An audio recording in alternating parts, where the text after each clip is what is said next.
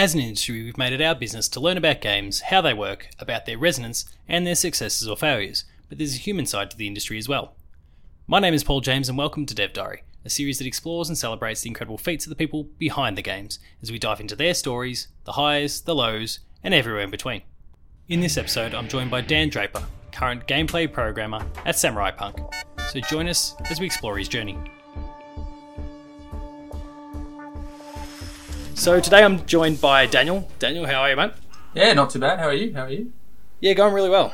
Um, and this is Dev Diary, a series where we kind of go through the stories of developers, big and small, from all sorts of uh, walks of the industry, and we share their stories a little bit. And so I'm going to lead things off today with the same question I ask everyone. What was your first gaming experience? What was the first game that you recall playing? Oh, that's a good one. I have this one memorized. Oh, good, because I have a few people that go, "Oh, jeez, I can't remember the first game I, pl- uh, the first game I played. I've got the first game I remember, but not the first game that I remember playing." So you're off to a good start already. so uh, this one is so vivid in my mind because it's such a pivotal point in my life. But when I was five, my dad used to work at a big company that made ATMs. So they would make ATMs for Commonwealth, A- um, ANZ, all of like the big banks. And he used to get all of these leftover computers. So he brought a computer home one day and he gave it to me. And I was like, oh, I've seen my dad on, on a computer since I was, you know, a baby. I've never had one myself. And he's like, here, this is yours. And I was just like blown away. I had this computer. I could now be like my dad. And it turned out his actual motivation for getting me a computer was that he had somebody to email. so Oh yeah, okay. we had an internet connection, but he had no one in our extended family to email. So he got me a computer, and it came with some shareware that obviously was on the computer from from work, uh, which was Doom. So Good start. yeah, Doom was on the computer, and of course, it looks like a video game. It had a nice icon, and it was like it was like some loops through it, and it was like I don't even know, know what the icon was, but it was not like any other app on the computer. So I I booted it up, and my dad was like, "Oh yeah, I've got that game as well." Um, so we we ended up playing it, and then my dad gave me Doom Two, um, probably like a year later, and that one was a multiplayer game, and Doom Two was probably like I played it just as much as Doom 1, but Doom 2 was the one that really resonated with me because it had multiplayer support, so you could play on a LAN Yes, network. of course. Um, so my dad would sit in another room, I would sit in my bedroom on my computer, and we would play together. So we played through the story all the way from the start because you can join in the same server from level 1 and play all the way to the final boss without losing any connection or anything like that. So we played through it, the game like hundreds of times, and it was just both of our favorite games. And I probably played it till I was like seven. Like we just played it like constantly. So yeah, that was my first game, and like even today, I always love going back to play Doom 2.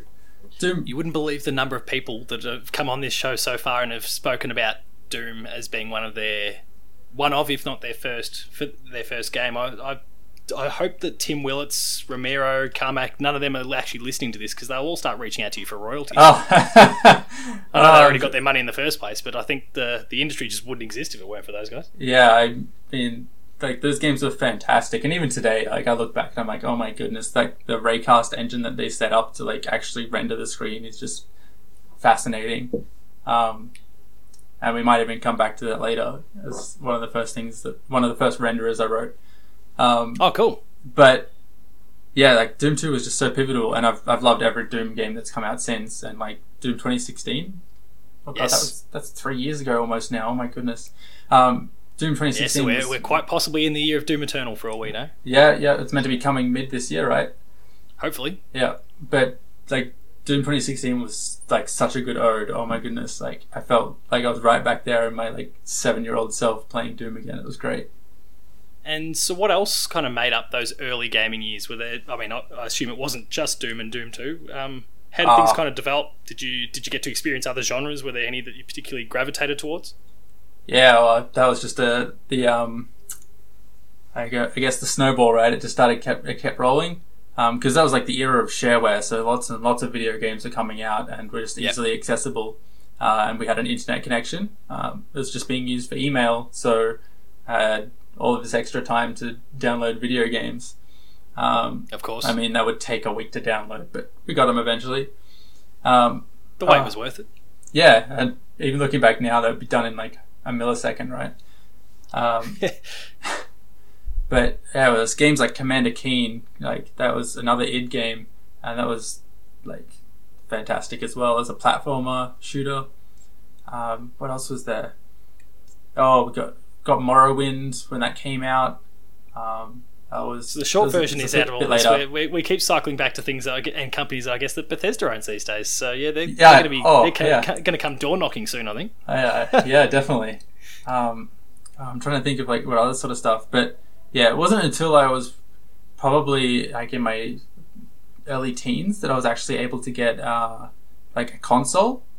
So for the first time, I got a PlayStation One, and it was years after all my friends had had a PlayStation One. Um, I probably would have been starting high school. Uh, it was probably the worst time for it to happen. Um, Yeah, games, sport, those sort of things tend to have a bit of an impact on uh, people's uh, capacity to study. Hmm. I'm actually trying to remember when the PlayStation One came out. It might have been earlier than that. I may have, may have actually had it in primary school. Ninety six, I think it, or or is that when I got it? Oh, jeez. Yeah. Either way, I was Yeah, really late to the game. right. I think I got it when the PlayStation Two came out. Uh, something. It was like so far far behind. Uh, but it meant I get to borrow my friends' games, and they were still being rented at the rental store because that was something that existed back then. And Yep. um, yeah, I used to play. I, I think I played so many games, like some of the early Call of Duties, and um, there was like a game called Siphon Filter. That was Yes. a Tom Clancy game. Um, uh, there was a whole bunch of stuff on the PS1 that Yeah, was just like like, the old mind-boggling. yeah, Siphon Filter, the old Rainbow Six. I guess a lot of those things that are actually now on the PlayStation Classic that no one bought. Yeah, right. Um, but so I got a, got a I'm sure they were looking PlayStation. for a second lease of life there, and it's not happened. yeah, well, they were trying to copy Nintendo, right? Yeah, it was a little bit harder for them. Um, but yeah, so yeah, then I would have been not too long after that. I started like you know my own little business, I guess. You know, mowing lawns around the street for all the people who wanted to give me some extra pocket money. Um, I managed to save up enough to buy a second-hand PS2. Yep. Um, and I bought one of those uh, like cracked PS2s, right, where you could play the copied games on oh them yeah, and stuff like that. pirated, yeah. Yeah. That was me in my PS1 days. Uh, I don't condone it now, but it was. Oh I yeah. enjoyed it back then. yeah, de- definitely. Like it's it's one of those things that, like in retrospect, you're like, oh god, I was I was hurting a lot of people doing that, but um, like you didn't know better. Like Yeah, really, you're a little kid. You don't necessarily understand. honestly, my parents should have should have said no to that, but they didn't. Um, but yeah, I got a PS2, and like around that sort of time, um, would have been like a year after. Probably that would have been around when I started high school, I think. Um, and yeah, that that was sort of lining up with a whole bunch of other stuff that was happening. So I was still playing a whole bunch of P- PC games, and probably my biggest one at the time was Starsiege Tribes, and that was like a pivotal, pivotal game for me as well. Like there's Doom, which was pivotal in getting me into games, and I would say Starsiege Tribes was pivotal in getting me into programming. Um, so my PS2 and my PC jumping between all sorts of games because they weren't on both consoles. PC, P, uh, PS2 was a bunch of exclusives that weren't on PC. PC had a bunch of like more advanced kind of games, and the PC Master Race thing had already sort of started online. Oh yeah, Um, and yeah, so I'd play like Kingdom Hearts and all of the all of the mainstay titles on PlayStation Two. Yeah. Um, uh, but yeah, on PC there was this game that I was just fascinated with called Starsiege Tribes, and like Tribes has sort of continued on. It's got a legacy going now, and had we had Tribes Ascended like seven years ago now or something like that. As a yeah. free to play game. nostalgia for that franchise. Yeah, Yeah, and like Star Siege Tribes was the game that sort of blew my mind in terms of multiplayer. So multiplayer had a server-based list similar to your Call of Duties, except when you joined a server, if that server had a custom mod running on it, it would download all the files necessary you needed for that custom mod to your local computer so you could play on that server and have a fully full experience. And if you didn't have the files, you just couldn't play. It would boot you out of the server. So I would play the normal game modes. Probably the first like year of that game was out, and then I stumbled into a server because I had no idea this mod system worked. Stumbled into a server that had a completely different rule set. It was an RPG of this shooter game.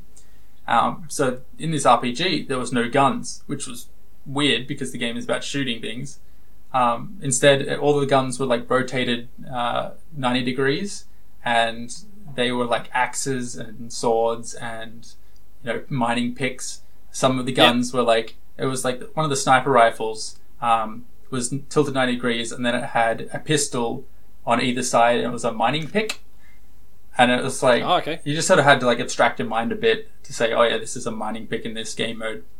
Uh, but then it had like persistent data. It would keep your progress on the server, and it would um, you'd have things like you'd go off and you'd mine, come back, and you'd craft. And there was a crafting system in there, something that was not in the base game at all.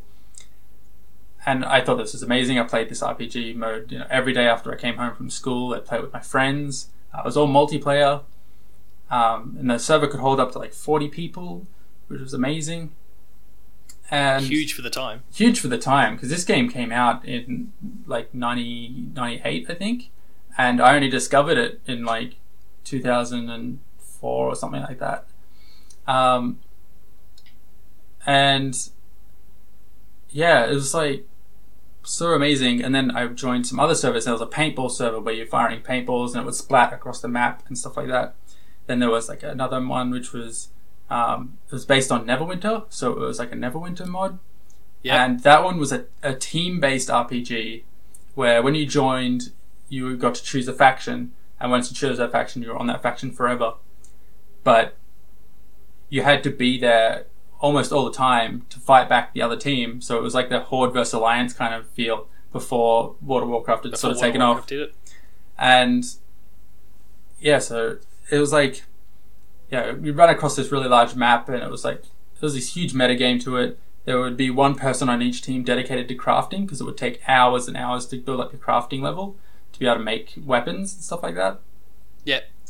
Um, and I was, I was really curious how this was made because at the time I was like, this is not what Starsiege Tribes was about at all. It was about capturing the flag and deathmatch and stuff like that. So I asked the creator because he was online at one point, and he was like, "Oh yeah, this is a mod that I made purely by myself. Uh, these are the tools I used. Come join these forums, and we can talk more there about how to go about making your own stuff." And I was like, "Wait, I can make something like for this game?" So I went off. I found the tools, and there was like a little step-by-step guide about how to pull out um, the mod tools from the game. You had to run a couple of EXEs and pass in a couple of command line arguments. So I followed the guide and I got a bunch of like text files uh, that had a .cs extension, and uh, I opened up one of them and I'm like, oh, I'll just I'll just change, you know, um, like- Tweak a couple things. yeah, I'll tweak a couple of things. I'll change like what the weapons damage is or whatever like that. I Opened it up and it was just this huge mess of gobbledygook, and I just did not understand what's going on here. I'm like, wait, people write this? Like, it would just look like nonsense. So I went through searching through the files. I looked for a file, found a file called weapon. I'm like, oh, that seems like a good place to start if I want to change some weapon stuff. Jumped in there and there was just a bunch of functions. And one of the functions was called damage. And I was ah, like, Yeah, I can see where this is going. this is probably going to do something. So I changed. I think it was it, the the actual function name might have been something like damage three open bracket close bracket, and I was like, oh, I know how to how to change the damage. I'll change that three to a to a nine. So I changed it to a nine. I open up the game and like went through the instructions on how to actually run the, the mod, uh, which was actually rather rather simple. You would just create the folder that had all the mod files in it, put it inside your tribes directory, and it would just come up with it as a as an actual mod in the game. So it had already supported just looking for folders, Oh, okay, great. and it would hot load. Like if you made a change, it would just hot load, and it would be ready to go again. Um, so I booted up this server, and it just crashed. I'm like, well, that didn't work. Um, little do I know, did it, little did I know at the time that changing that nine was actually changing the function name, not the value that was being like moved around inside that yes. function. Yeah, of course. Um, so damage nine didn't actually point to anywhere inside the internal code. It just purely was a function name. So I went back and I undid what I the change I made and opened it up again and it worked. It was like the base game. Um, But like at that time, I wanted to make I wanted to make Neverwinter. I wanted to make this cool game mode where there was an RPG elements and you were like leveling up and all that sort of stuff. Um, so had no usually- idea. Usually, one of my second questions amongst this whole thing is: Was there a game that kind of prompted that pursuit into the industry? Would it be fair to say, based on what we just discussed, that uh, this might have been that game for you? Oh, 100 percent, hundred percent. Sorry, I sort of jumped the gun there. I just realized I've been no, no, talking. no, it, it worked perfectly. Like uh, it, that was a perfect segue there. But um, were there any other games that kind of elicited that same sort of reaction, or was was that the big defining thing for you that maybe made you consider, hey, this is this is a potential pathway for me? Oh, the potential pathway hadn't hadn't come yet. Um, this was just the the like my intoxication for video games, and then then coming on programming um, was that once I looked at this gobbledygook and um, I sort of messed around with it a bit more, and I actually found inside the function where to change the damage number. It sort of clicked, and it became an unhealthy relationship with programming. And um, yeah, so I would have been yeah, I must have been almost 12 or I must have been around 12 when I discovered this. So I I just started high school, I think, and yeah, I just this fascination was amazing. And I sort of learned a bit more and I kind of learned as much as I could going through this code and reading what it does. And I spent hours studying this code. Like I had no idea that online there was resources for learning this kind of stuff. And it was still sort of in the earlier times when like YouTube YouTube didn't exist yet, and um, most of the code was coming from like a forum called DreamInCode.net, I think it was at the time. It might still be around actually. It's a pretty big community. Um, but I was like sort of starting to learn like this what was old C sharp. Um, and it was it, this was really old C sharp. Like C sharp today is nothing like C sharp one was. Like, um, and C sharp was just their interpreted language. I think the actual engine ran C underneath, and it would interpret the C sharp and run it. That's how they did the hot loading stuff. But uh, this was like an olden day C sharp, and it was very much uh, like it was very confusing because it had a sort of different setup to how modern day languages are as well. But yeah, I sort of fiddled around and I started to learn how to write my own functions, and I sort of started to build my own sort of RPG kind of thing. Um, so I manipulated the, sh- the shop NPCs to sell weapons, and they had the weapons had a particular value associated with them. So it might have been like the, the rifle was you know five dollar like five gold pieces, and then I made like the machine gun sixty gold pieces. And I sort of I wasn't very good at balancing games or anything like that, but I made a bunch of things and it was kind But of it's fun. very primitive, and that's that's normal and okay. Yeah.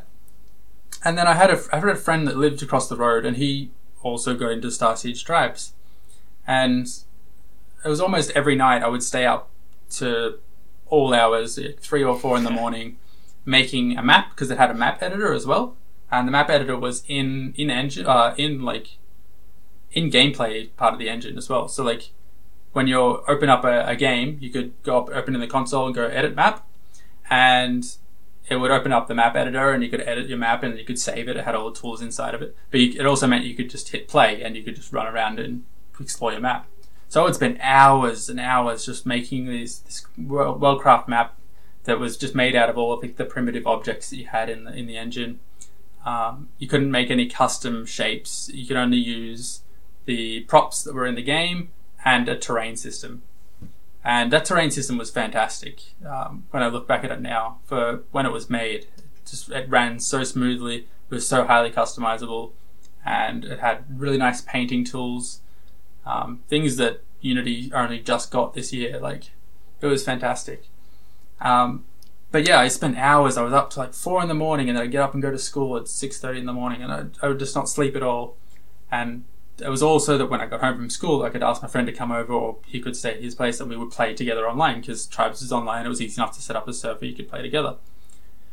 Um, so I would make this custom RPG, and I keep working on it. And I'd go, "Hey, come join, play my game." We would play together for a little bit. He'd get bored because it wasn't very good, and um, I would just keep doing it, doing it, um, and then every now and then he'd actually have some fun. And it was really that like reward system going on that was sort of subtle. You'd almost started that whole development sort of process at that point because you you're se- uh, seeking a bit of feedback, and then you're making tweaks and changes based on that feedback. It sounds like you were even back then in those early stages of, I guess, what's ultimately culminate, culminated in what you're doing today. Yeah, back then I hadn't even thought about that whole iteration cycle or, or anything.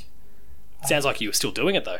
Yeah, happenstance would be that that's the way it goes. And I guess it's kind of, you also see that in play in like the playground, right, at, at a school. Kids will like have, oh, let's play British Bulldog, and then they form Yeah. their own rules because it was unfair because one kid is going through Huge. going through maturity quite quickly and is quite muscly and strong, and so you're like, okay, if we touch this thing, you can't touch it. So like, there's like they modify the rules all the time, right? Um, Yeah, of course. and develop uh, into their own sort of style of game. Um, and that's the nature of play.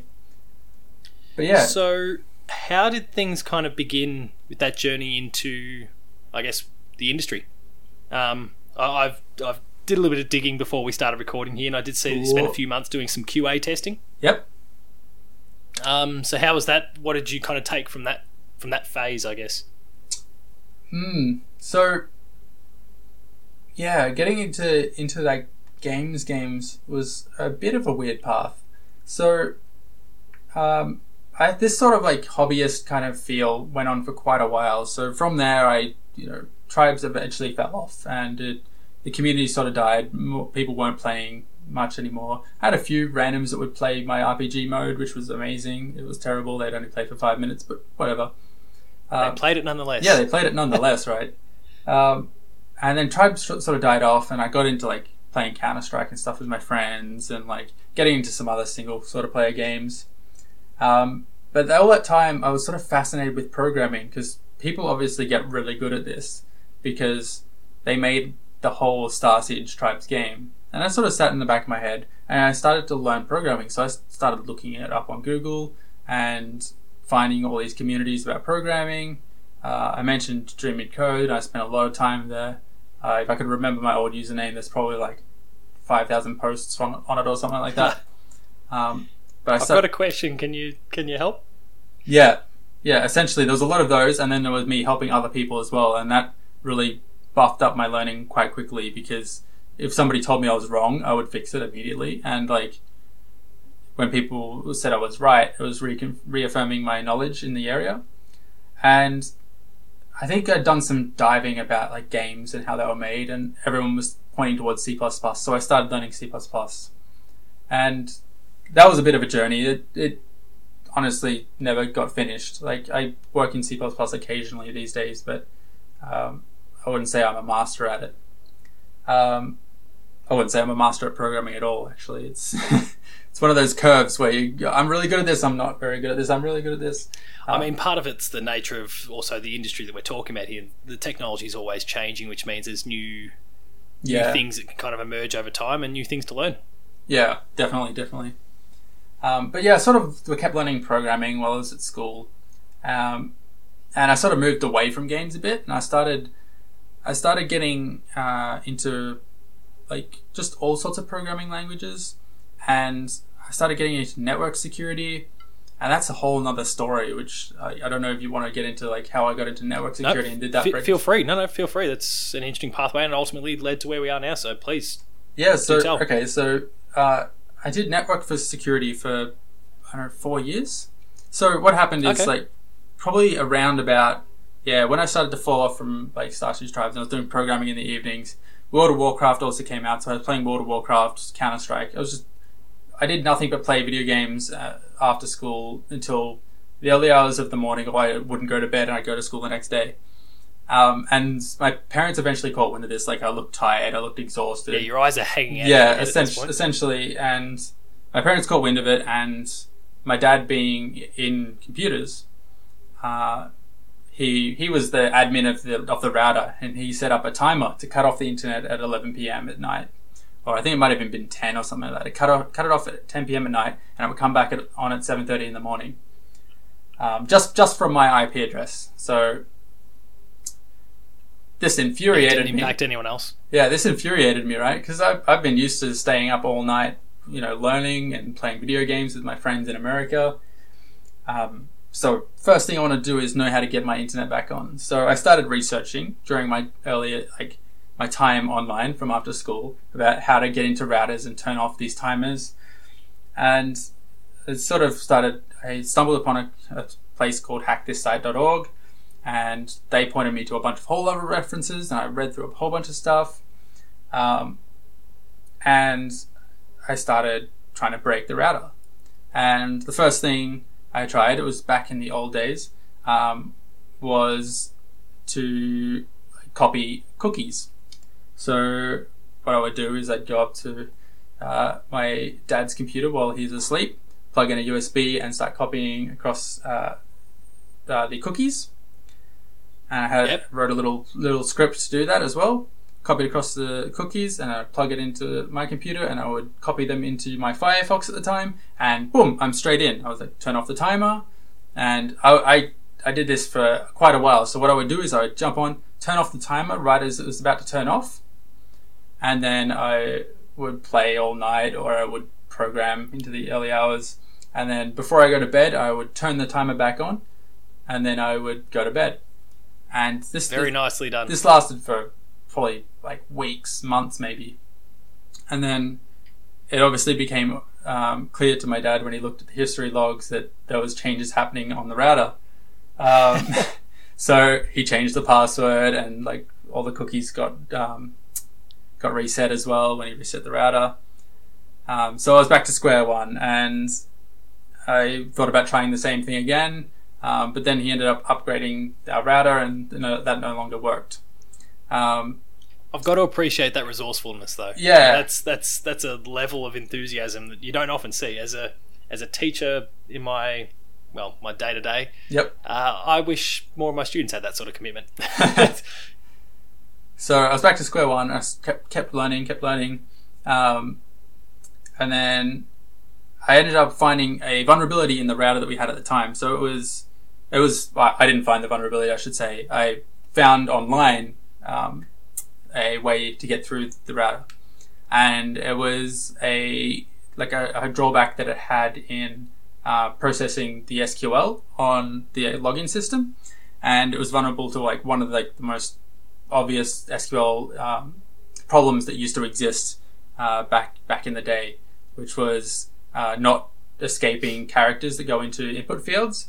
So what I did was inside the username field, I would do something like uh, apostrophe equals one something one uh, apostrophe, and that was enough to escape out of the the um, query string for where it was looking for the admin password, or for the admin Yeah. login name, and grab the first cell and the first password from the cell and return it, and that would log me in. So I did that for a while, um, and then busted busted again. busted again. That one probably lasted quite a quite a bit longer. So that one lasted probably a couple of months, maybe. Yes, I'm sure Dad was feeling pretty confident at this point that he'd finally got you. Yep. So then we got a new router. So we're going through routers pretty quickly here, um, and this one was meant to be a top high secure router that you know no one can get through, and uh, oh this one this one was a good one. This was um, I was like okay I I can't find any vulnerabilities online to get through this router.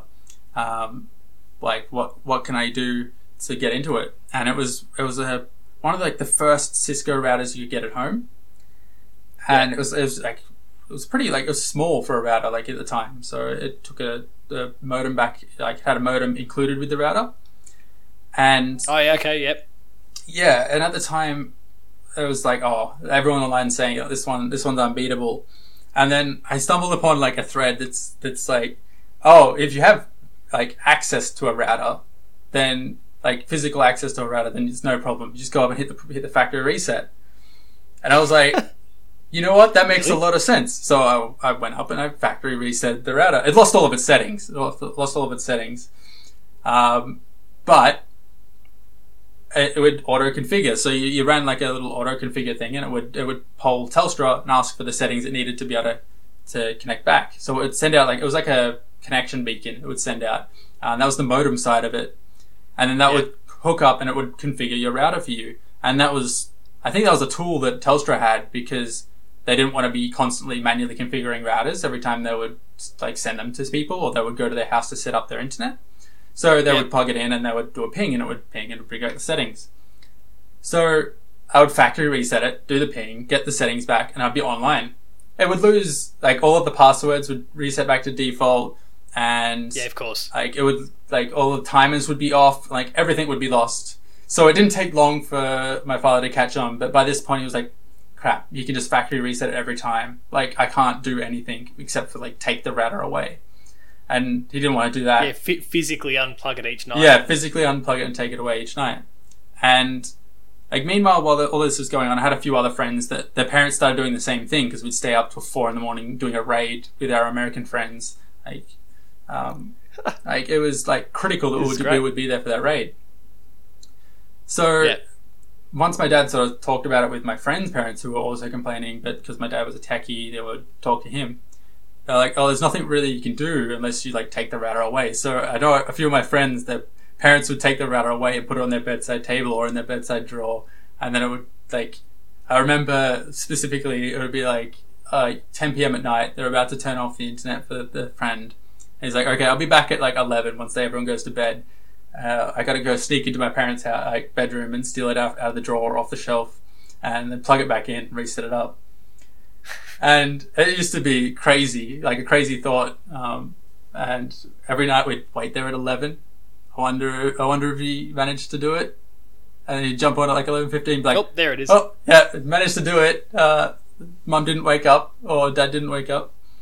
Um, and it used to be hilarious at the time. Um, and then, yeah, so my dad gave up at that time. Um, and he gave up for quite a while until we got a new router, probably a year later.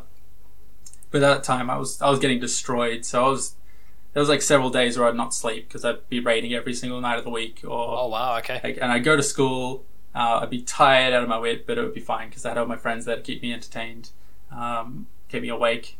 And I get home and I have all my friends on the internet as well. Um, so yeah, that that went on for a while, and I still sort of got really interested in network programming and like like hacking computers and getting into them.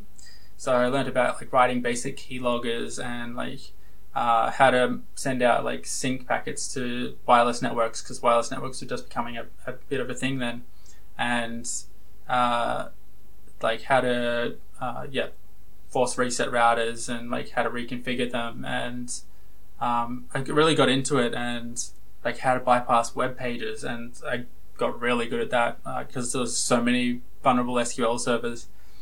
Um, I was just reading so much, I was spending so much time awake.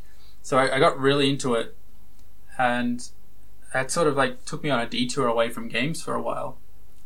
Uh, I was still playing huge amounts of video games, but it took me away for, from it for a while. Um, Yeah, but it was more about. I think at that, from what I'm gathering at this point, it was more about you were consuming the games necessarily rather Yeah. than um, trying to build on them or learn about the the back end stuff. I guess. Yeah, I, I was still kind of doing a bit of that. So for the game Counter Strike Source, I was using the Hammer editor to make my own maps for my friends and stuff like that, and I would Yeah. spend nights awake doing that as well. Um, I had a friend who who ran a server, and it was always full, always like twenty people on the server, um, and it, all it did was run custom maps, and I would make maps, and my maps would go into the map pool. So I would just give them to him, he'd put them in the map pool, and I used to make a map, either a map a night or a map a week, and they'll, they'll some of them were real bad, some of them were, actually all right. Like I go back and think about them now, um, but because I made so many of them, like I was making so many maps, I got actually pretty good at figuring out how to make like fun toys for people to play with in the Counter Strike engine. Um, so some of them were like really weird stuff, like you know you were navigating through like these mazes and you had buttons you could press and it would drop all the walls down. Um, or like you could teleport up these multiple levels of like these um, mazes, and then some of them were like I would cover the world in like grass or like these bushes because these bushes Yeah. for some reason rendered alright, but some people's computers would tank because they just weren't ready for it. And make like all these stealth maps. Some of them had like waterfalls and all these things, and then they could hide behind. And like I think it was just I was just really into adventure, and I put brought, brought them into these multiplayer games that didn't really deserve them. Um, so like sometimes it'd be like this really simple level. It's like a house in the middle of like a flat plane. But when you went into the house and you walked up to the toilet and you pressed E on the toilet, it would open up a trap door that would go into this massive underground layer. and like people people would be like, okay, like they would join the server on the voice chats. They're like, okay, no shooting until we're in the dungeon, and like everyone would crowd from both teams to the toilet, drop down the hole, drop down the secret hole, and they would be, all right, spread out, and then when we say go, we'll start combat. So like, it was weird. Like when I think about it now nowadays, like if that was a real map in a real game, nobody would do that. People would just shoot each other before they even got there. Like. Uh, it was just well, I mean, based on some of the uh, consumer behaviour that goes on these days, but at the same time, um, you get the right group, and that, that sort of map would still go down like a house on fire. I'm sure. Yeah, like I had, I had a little bit of like a cult following because like whenever I release a new map, there'd be a bunch of people like, "Oh, new map from Draps." It's like, "Oh yeah, let's play it." I wonder what the secrets are this time. I wonder where the hidden teleporters are. I wonder if I can get on top of the map and see everyone and cheat. Because I always put one of those in almost all of my maps. There was like always Yeah. like a hidden corner you could go to, press like E, jump five times, and turn around ninety degrees, and it would teleport you to the top of the map, and you could look down on everyone. But they couldn't see you because you were outside the skybox. It was like Yeah, yeah, I follow. yeah, it was ludicrous. Um, but that's, that was fun. That was sort of while I was doing other things. Um, and then it would have been right near the end of high school, so um, probably around year 11 or 12. Uh, I had to do a assignment for I think it was for physics class. Yeah. And it was it was something like either make a like a diorama or or write like write a paper on something you had learned this this term.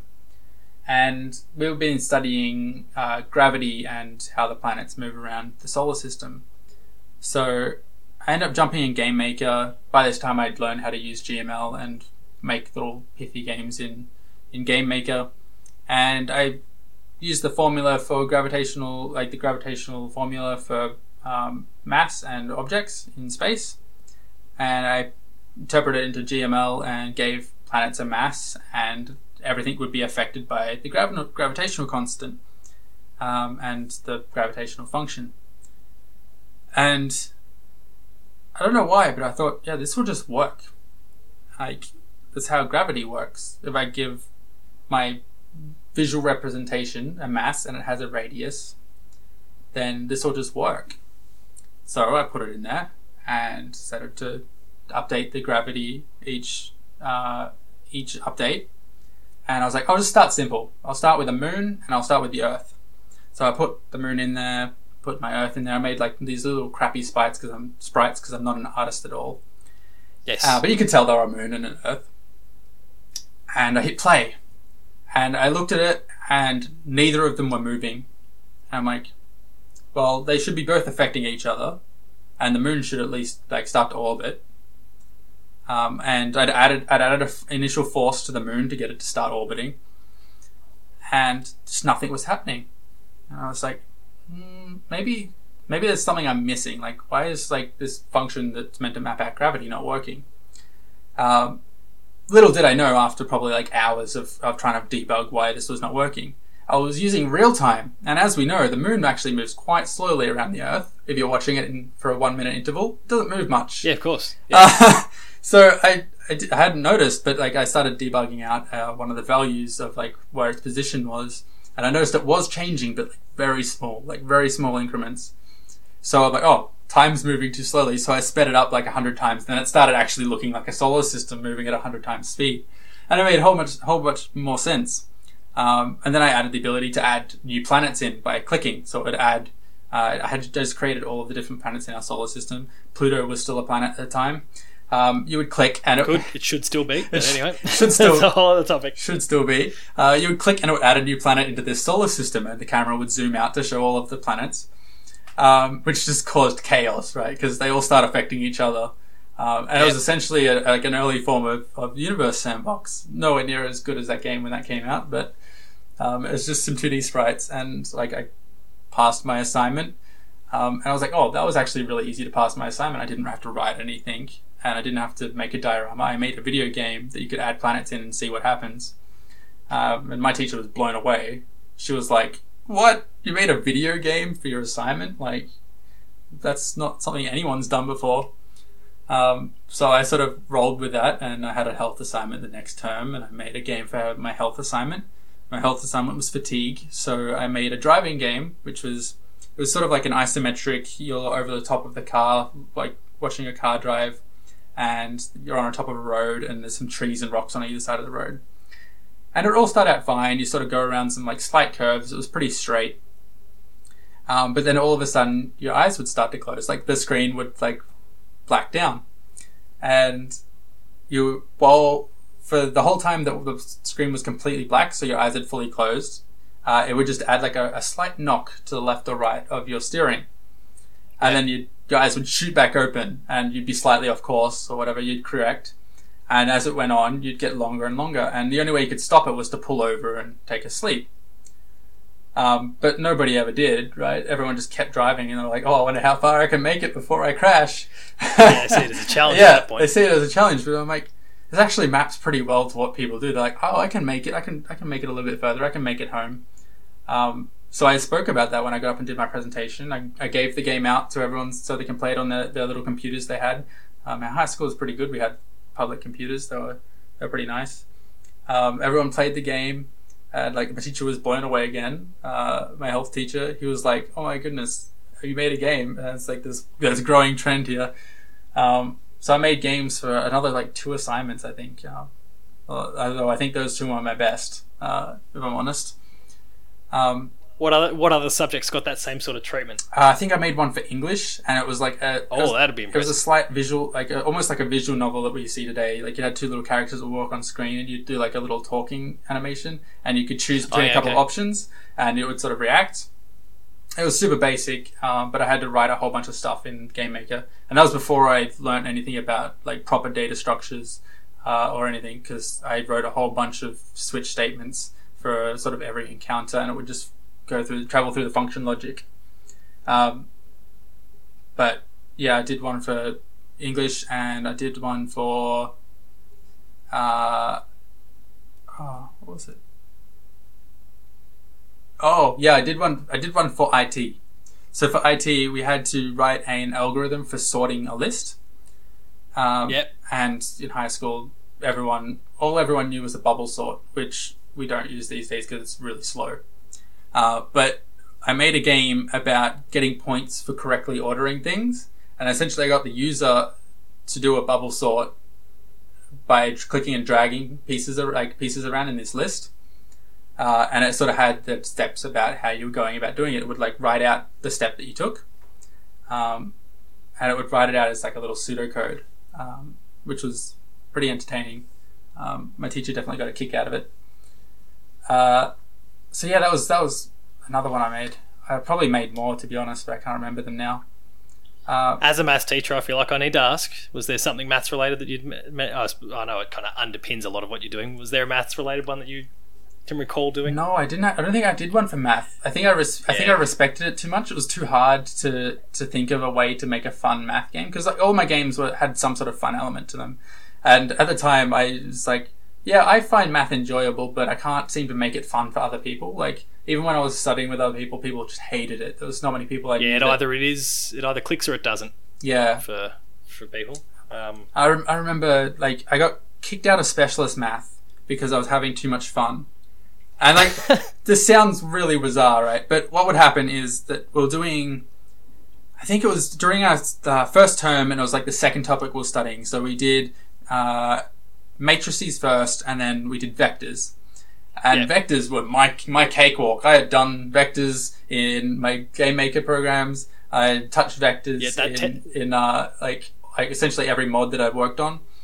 yet that tends to be the one that traumatizes most other people. I know, right? I, I loved vectors, so I'd get through all of all of my stuff real quickly, and then I'd talk to the people next to me, but they wouldn't be finished their work. I would just keep talking to them though, and I'd, so I was distracting. So not that I was like having too much fun, but I was so distracting to the whole class. Or yeah, you're impacting other people's ability to work. yeah, that the teacher kick, tried to kick me out.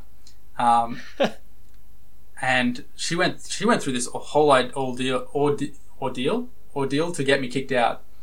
Um, she went through and like it was like oh you know uh, Dan you know only got uh, like a, a, an 83 on matrices. I don't think he'll be able to you know do Oh, the, I don't think you'll be able to yeah. do the rest of this unit. It would just be too hard. Like matrices is the easiest one we do, and I was like, but I'm I'm gonna get 100 percent on these vectors, like or maybe not 95 if I I mess up or something like that because I'm too hurried.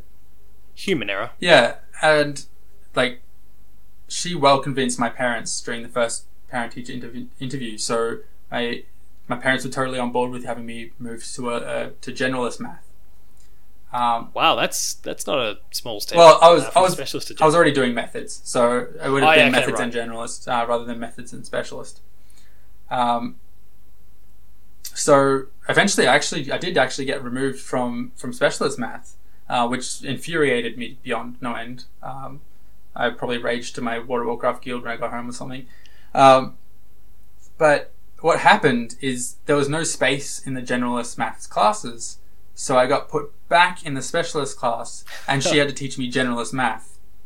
Oh. So she had to teach me generalist math while she was trying to teach everyone else specialist. So I ended up doing both. So I did my generalist math, and then once I was finished with that, I did my the specialist stuff because I still had the specialist handbook. I had to do all the specialist stuff. Um, well, I had nothing to do with the specialist book, rather. Um, so I just ended up doing all the work as well. So we did imaginary numbers, and we did a bunch of like physics uh, parabola stuff. And I was like, oh, I'm doing this in physics at the same time as well, so sort of lined up nicely. Um, but yeah, my, my final two years were very math heavy because I did physics, methods, generalist, and I was also doing specialist kind of uh, for the second half of the year. And I think, oh, that was mostly it I did in my year, year 12 at least, because I finished up all of my other units earlier in school. So in year 9, I did a year 10 subject. In year 10, I did two year 11 Yes. subjects. In year 11, I did uh, two 12, year 12 subjects. And in year 12, I was like, oh, I've got this sold. I'm, I'm just going to come to class for the English and maths. That's all I need to be there for. I'll come up and I'll just I'll have the rest of the week off. I can play as much World of Warcraft as I want. Uh, not the case in public schools, I found out at the time. You have to do a ma- minimum of four units, I think. So, yeah, there's that, and then most of those classes they have a minimum attendance Yep. as well, and yeah, so yeah, I mean. I ended up having to I pick work, up. in a, I work in a public school, so I've had to use that one as leverage on a couple of occasions, even for my best and brightest. Yeah. I know are more than up to it. I've kind of got to play a little bit of hardball. Yeah, yeah. So you probably you probably know like definitely know the kind of thing I had to go through. Um, Yeah, and I, I, I've got to say, it. like I, I feel, s- I'm, I'll never vocalize it because I've got to Yeah. toe the company line, but uh, um, like I do feel sorry for them in those sort of scenarios, but uh, they do, you know, will potentially feel like their time is being wasted in some ways. But unfortunately, we're uh, governed by a larger entity in the in the department. We've got to we're going to toe their line. So yeah, definitely, definitely. But yeah, anyway, the human side of me kicked in. I want to I want to help, but sorry guys, I, I kind of I kind of got to play ball here. Oh yeah, yeah. I definitely felt that when I was teaching at Swinburne. That said, I can't say that I ever pull a stunt like uh, your specialist teacher though. oh yeah, that was so mean. Oh, she even pulled in. What's that? You're what's that? You're a little bit bored and you you've you got something to do. Fine, I'll engage in this in the stupid and fun. Let's let's go. Yeah. yeah, so I in year 12 I ended up picking up a TAFE course. So they let me do a TAFE course um, and use it as a unit and I went to another school to learn it. So I did Cisco networking, which came very much in handy when there was troubles with the router at home. Uh, so Yes. so I did I did full my full Cisco uh, before the end of the year. I got Cisco qualified um, when I when I graduated year 12. Um, so I graduated year 12 and I still wasn't quite sure what I wanted to do. Um, so I ended up uh, going to TAFE to do web design and web programming. Because I was like, oh, I'm quite enjoying the network security stuff I'm doing, and I've been doing a lot of web there. I went and I was bored out of my wit, ended up making games the whole time out of JavaScript, and ended up like making tools for like, you know, making riddles and stuff like that. Um, and I honestly think that was probably like the biggest like waste of two years of my life uh, going through TAFE. Um, I did end up making a few things that were cool, but it was mainly like a waste, and it was kind of in that period in my life where I wasn't quite sure what I wanted to do. I was a bit lazy. Uh, I was still living at home and like not really doing anything, just playing video games. Um, but as I sort of came to an end there, I started working on a mod with a with a friend uh, for Garry's mod. So uh, it was a full overhaul of, of Garry's mod uh, to a whole different game mode, and it had our own assets in there, own music, own sound effects, and all of our own custom programming for like all of the game logic. Um, all it kept from the Source engine was like basic movement, jumping, uh, even jumping we modified quite heavily. Uh, the the shooting logic for actually doing all the networking code stuff.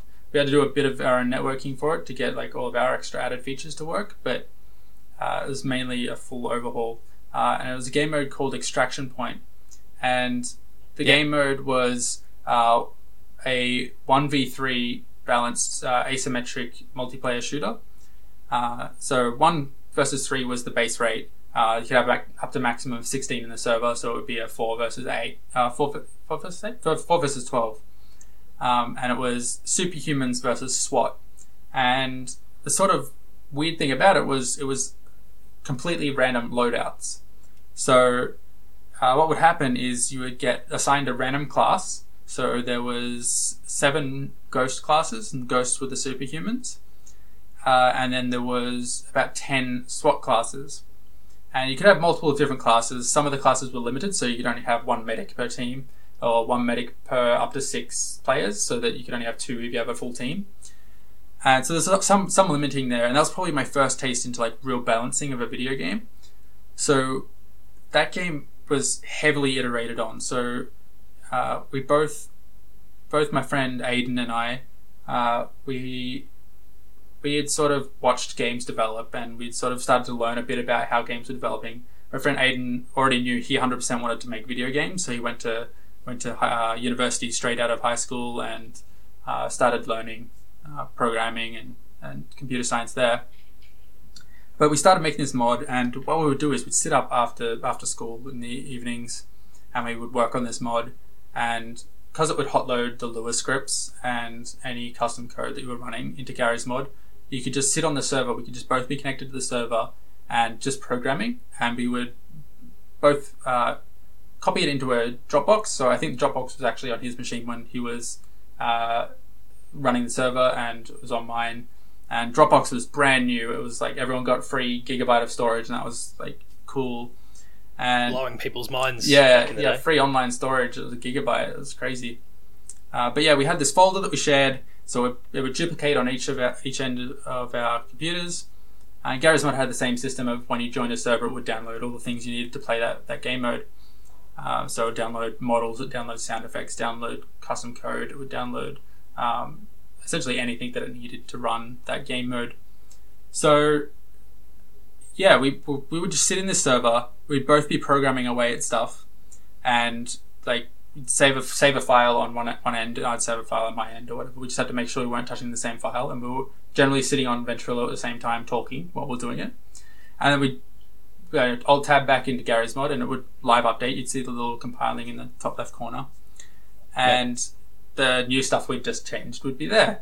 So for the first week, I think we probably spent like six hours a night, and we're just sitting in a server together making these changes, and we would verse each other. So it's just one v one at the time, and which you know was pretty tough in a asynchronous. Uh, sorry, not asynchronous. Um, Asymmetrical. asymmetrical game where one person is much stronger than the other. So it was always a challenge playing as the un- under underdog because it would randomize which team you're on too. So you get maybe was the ghost one round, and then maybe I was the SWAT the next round, maybe I was the SWAT again, and then we started getting our random loadouts in. So the SWAT would have their own weapon set, like weapon pool set. Um, certain SWAT could get different weapons. So like there was like classes that were heavier weapons, some that were lighter weapons.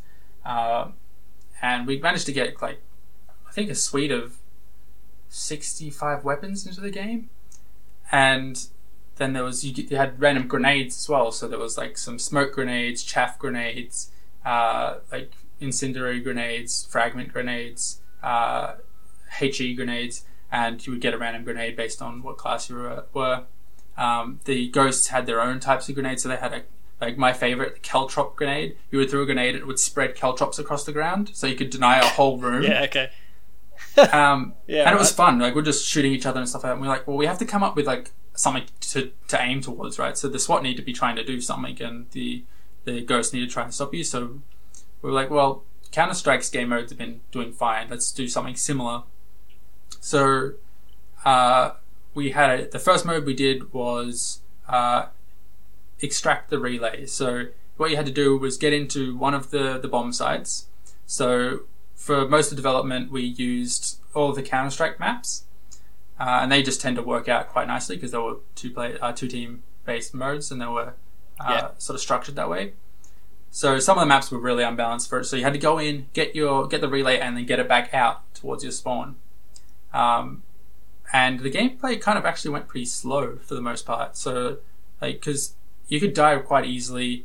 Uh, if you got the jump on somebody, your weapons were quite powerful. If you were the ghost, um, the ghosts had abilities to go invisible, but they couldn't shoot while they were invisible.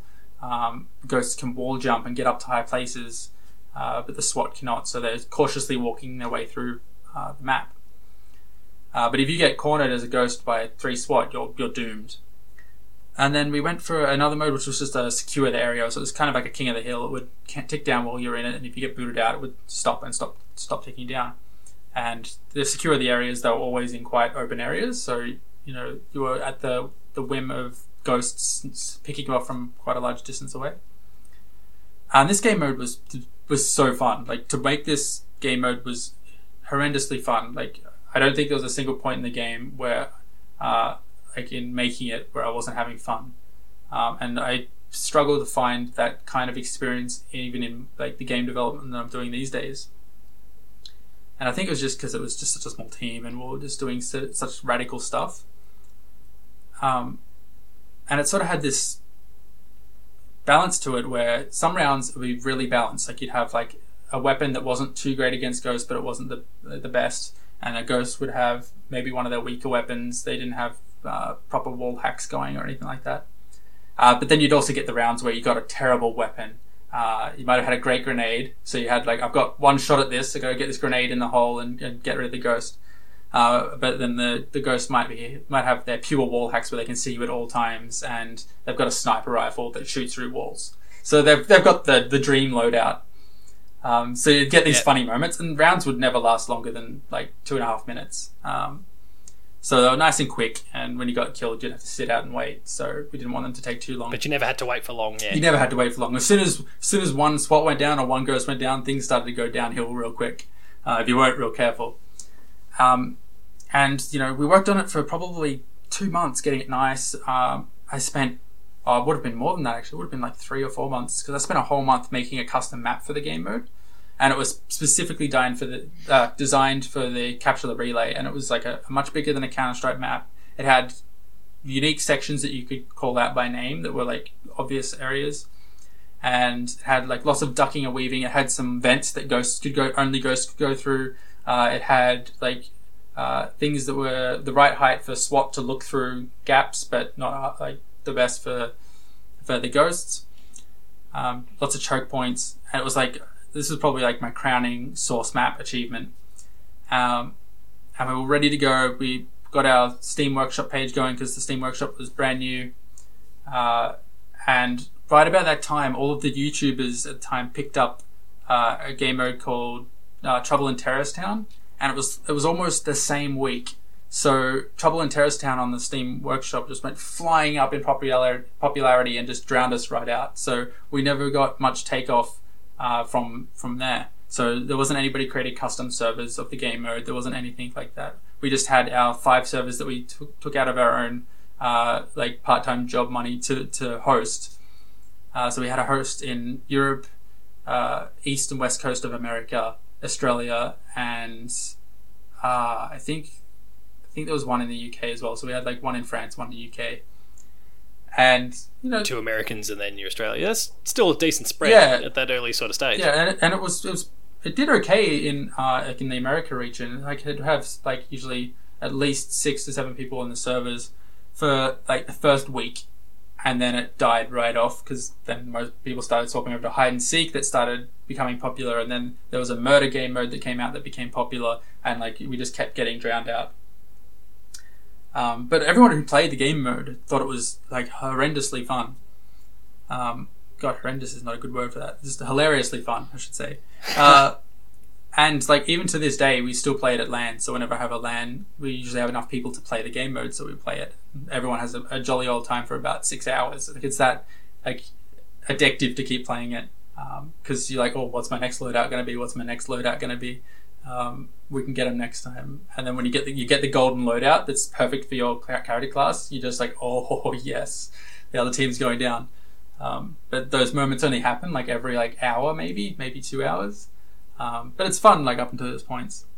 Um, but that kind of that that sort of springboarded off springboarding off that, I was like, yep, I had so much fun on this project. I want to make games for the rest of my life, um, which was a big commitment at the time. I'm not gonna not gonna not gonna lie. Uh, well, I mean, you're starting to think actual, you know, rather than a pastime, you're starting to think profession at this point. Yeah, and that's that's that's a big difference. Yeah, I also saw like all these people making games off off money, and um, uh, I think it was that year as well. Braid came out. Um, yes, and that game did really well. Um, and it was I was like, this is made by one person. I thought it was at the time. It was made by like three, I think, two, two, two well, mainly. yeah, but you see, yeah, you see Jonathan Blow's yeah. name at the front, and that was kind of the real face of the whole thing. Yeah, right. And but you are talking about a period here that was re- like really, really big when it came to that indie sort of scene, like what Microsoft was looking to do with the um, summer or winter of arcade, depending on your region, was was huge in terms of spotlighting. Yes, this is this is serious business, and if you want to pursue this thing, big or small, there is an outlet and an avenue there to do it. So it doesn't surprise me that maybe emboldened you somewhat. Yeah, hundred percent. Like, because like you, I was reading the articles online that like you know that's it's sold this many copies, and I was like, I can do math. I understand that that's a lot of money.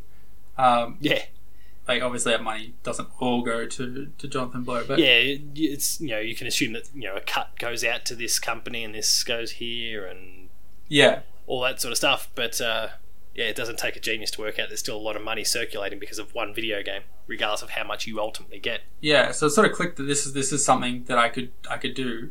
Um, people had fun playing something I made. I had fun playing something I'd made. If I could have this much fun making games in the future, it's definitely something I want to be doing. So I went to university and I did computer science, um, and I majored in games at Swinburne University, and I was not gonna lie, I was bored for majority of my time through Swinburne, um, and that's because I is that just because you were working at a level that was well above what the course kind of dictated? Yeah. So what the course was asking of me in Introduction to Programming and then Introduction to Data Structures I had taught myself because I needed to to make the, the silly games I was making beforehand. Um, yep. And even just like some of the, the networking stuff I was doing, I required to write a lot of the stuff. Um, but yeah, I managed to get out of doing like the whole network track because I was CCNA qualified at the time, and I, so I cut down my course a bit, and I yeah sort of just I steamrolled through that class uh, that that whole course. I, I don't think there was a single time where I studied. Um, like, I, people are going to hate me because and my friends hated me at the time because I, I was just sort of cruising my way through. And at the same time as I started university, I took on making a YouTube channel. So I also this is the Draps TV. This is Draps TV. So I started Draps TV. I wasn't actually thinking much of it at the time. I was like, look, I know how to program in Python. I'm quite good at it. I've done a lot of it writing my own like networking tools and stuff. So I'm like, I'll make a beginner series. And something that really annoyed me about like series on YouTube, like teaching programming, is that there was never an advanced tutorial.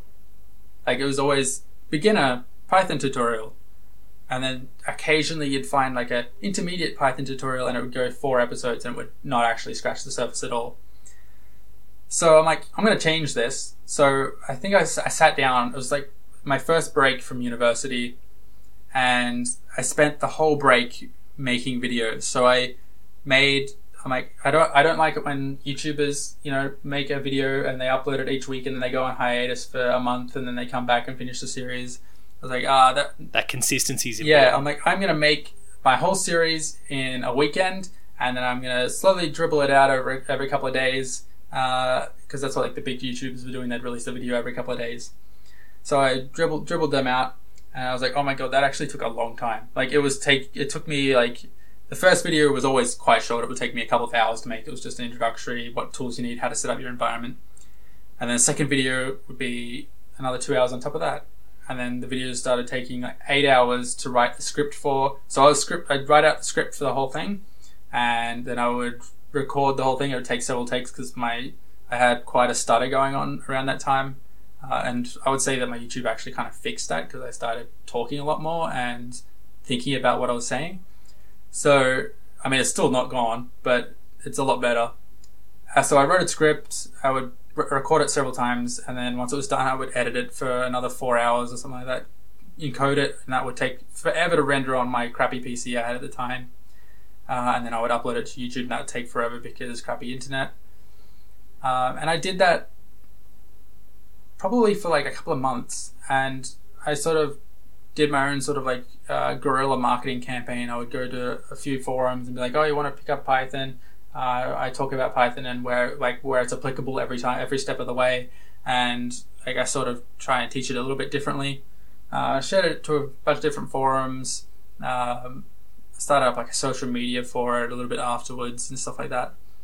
And it started to actually get some growth. Like it was steady growth. It wasn't anything huge. I wasn't uh, it wasn't size of PewDiePie or anything like that because well, no, but I, yeah, I did a bit of digging when I was looking at the channel. I saw there was a lot of videos there that were in you know several thousands. We're yeah, we're not talking yes, um, you know, double di- single double digits. We're you know, there's there's a decent community coming to take a look at this stuff. Yeah, hundred percent. So yeah, it started off quite slowly, right? So the people were dribbling in, and people were like, oh yeah, actually these are these are kind of all right. Um, people would come in with their YouTube criticisms, but for the most part, everyone was quite positive in the in the in the the, the chat underneath the video.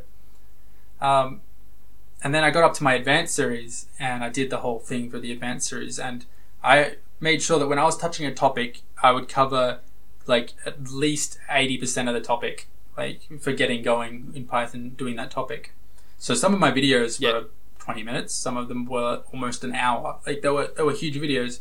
And by the point that I got to my advanced tutorial, I had just ticked over 10,000 subscribers. So it actually went quite quickly going from the beginner and intermediate series, and I did a couple of hacking with Python videos, which were my real popular ones at the time. So I, I, did beginner, intermediate, and I did my hacking with Python because you needed the beginner and intermediate to sort of understand that series. So I did I did a, like a ten part uh, hacking with Python series at the time, and that one that one skyrocketed my subscriber numbers. Uh, and then I did my advanced one, and that one had um, some more of the complex topics around regular expressions and uh, networking for Python, so setting up a ser- client server network um, and how to set up a peer to peer and create a little basic chat. Uh, and I, I thought I'd be creative and I was like, you know what, like people, like there's so many tutorials online if you can read to make a TCP uh, reliable chat system.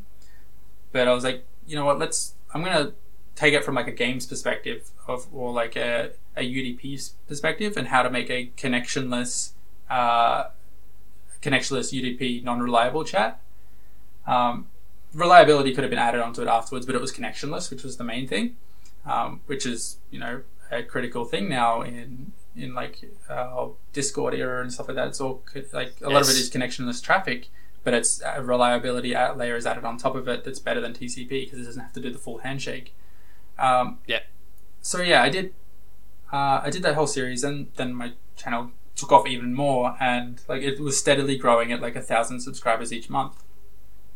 And I kept making content, and I was doing this all while I was doing a university course. So university kind of got like shunted a little bit, but I was still getting HDs. It was fine, um, and so that was going well.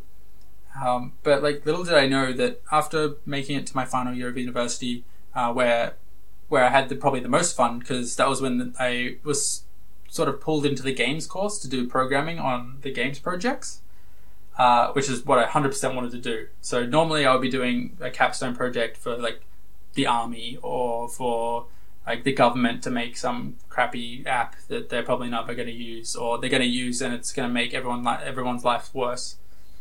Um, so I went into the games sector and programmed on a video game and I learned a lot about working in a team there. Like we had a team of, of, of eight people. Um, yep. Of all all colors of life. So some that were like artists, some that were not very skilled and were still learning, and that infuriated me because I'd spent so many years already doing this stuff. Um, so I just yeah, you you'd done your time. yeah, so I constantly felt like I was being let down by the team, and like I had my friend Aiden, who who I mentioned earlier that we did Extraction Point together. He had taken a, a gap year uh, to do IBL, and he did IBL at a, a, web company, I believe. And he came back, and we ended up being in the same um, group together, doing the same uh, capstone project, which was a video game. Video game. So I could trust him because we'd made something together. He was in a similar boat. He'd done like similar stuff to me. He'd always been sort of working on his own games and working on modding and stuff like that. Uh, but he was way better at particle effects. So he did all of the particle effects for a Half Life Two mod called Empires mod, uh, which is a fantastic yep. mod, and it's I think it's actually coming back into popularity now. Um, got an update and it's oh, good. pushed up, which is fantastic to hear. But he was very strong programmer as well. So we worked together quite quite a lot in unison, and we built like this really actually quite a, like amazing like underlying underlying game system for a dungeon crawler. It had random, randomly generating dungeons, and uh, the enemies would spawn in certain sections, and they had AI patterns that you sort of had to learn. Uh, there was six six classes in the game that the players could play as, and you would play up to four people in a co-op experience where you're crawling through a dungeon together. Uh, very similar to like a modern gauntlet. Oh yeah, okay, right. I'm just gonna take a drink. No, no problem. Oh, all this talking. But yeah, it was like a, a gaunt, gauntlet kind of, which came out I think that year as well. So we, we ended up playing that game quite a bit. Uh, but the the art side just couldn't keep up with how much content we were making, like on the gameplay side. And I always thought, thought that was quite a failing on their part, like on the artist side. I'm like, oh come on, you you know, you've been doing this for three years at least. Like, come on, you should be faster at making models and animating them and rigging them. Um, and honestly, they probably should have been a little bit better, but I was not very forgiving. Uh, so I, I, remember having lots of talks with my lecturer at the time, or he was managing all of the groups, and he was like, "Look, you're being too rough on people. Like they're still learning and all this sort of stuff." And I sort of became a, lot more understanding, and I started to take the project a little bit less seriously in my second semester. Um, but it turns out that like while all those chats with my lecturer and stuff like that, we became quite familiar to chatting with each other. Um, I, usually, I was usually quite um, interested in the kind of games that he'd worked on. So he worked at Blue Tongue. His name was Andrew Trevelyan, and yes, yes, familiar with the name. Yep. So you probably heard Andrew speak about it on a previous podcast. Um, and so yeah, we, we actually got, became quite good good friends. And uh, when I finished up at university that year, he uh, offered me a job to to teach uh, the low like the, the uh, year twos uh, in introduction games production and uh, digital game prototyping lab. So I was like, oh yes, absolutely, I'll take that. I'm looking for any kind of job coming out of out of university. Um, by this time, YouTube was paying me, you know, about like 250 a month, which was, you know, brilliant. Yeah. That was enough to sort of yeah, off, offset things. And um, yeah, if YouTube wants to do that for Player Two, we'd be really appreciative. So come on, guys. Yeah, of course. Yeah.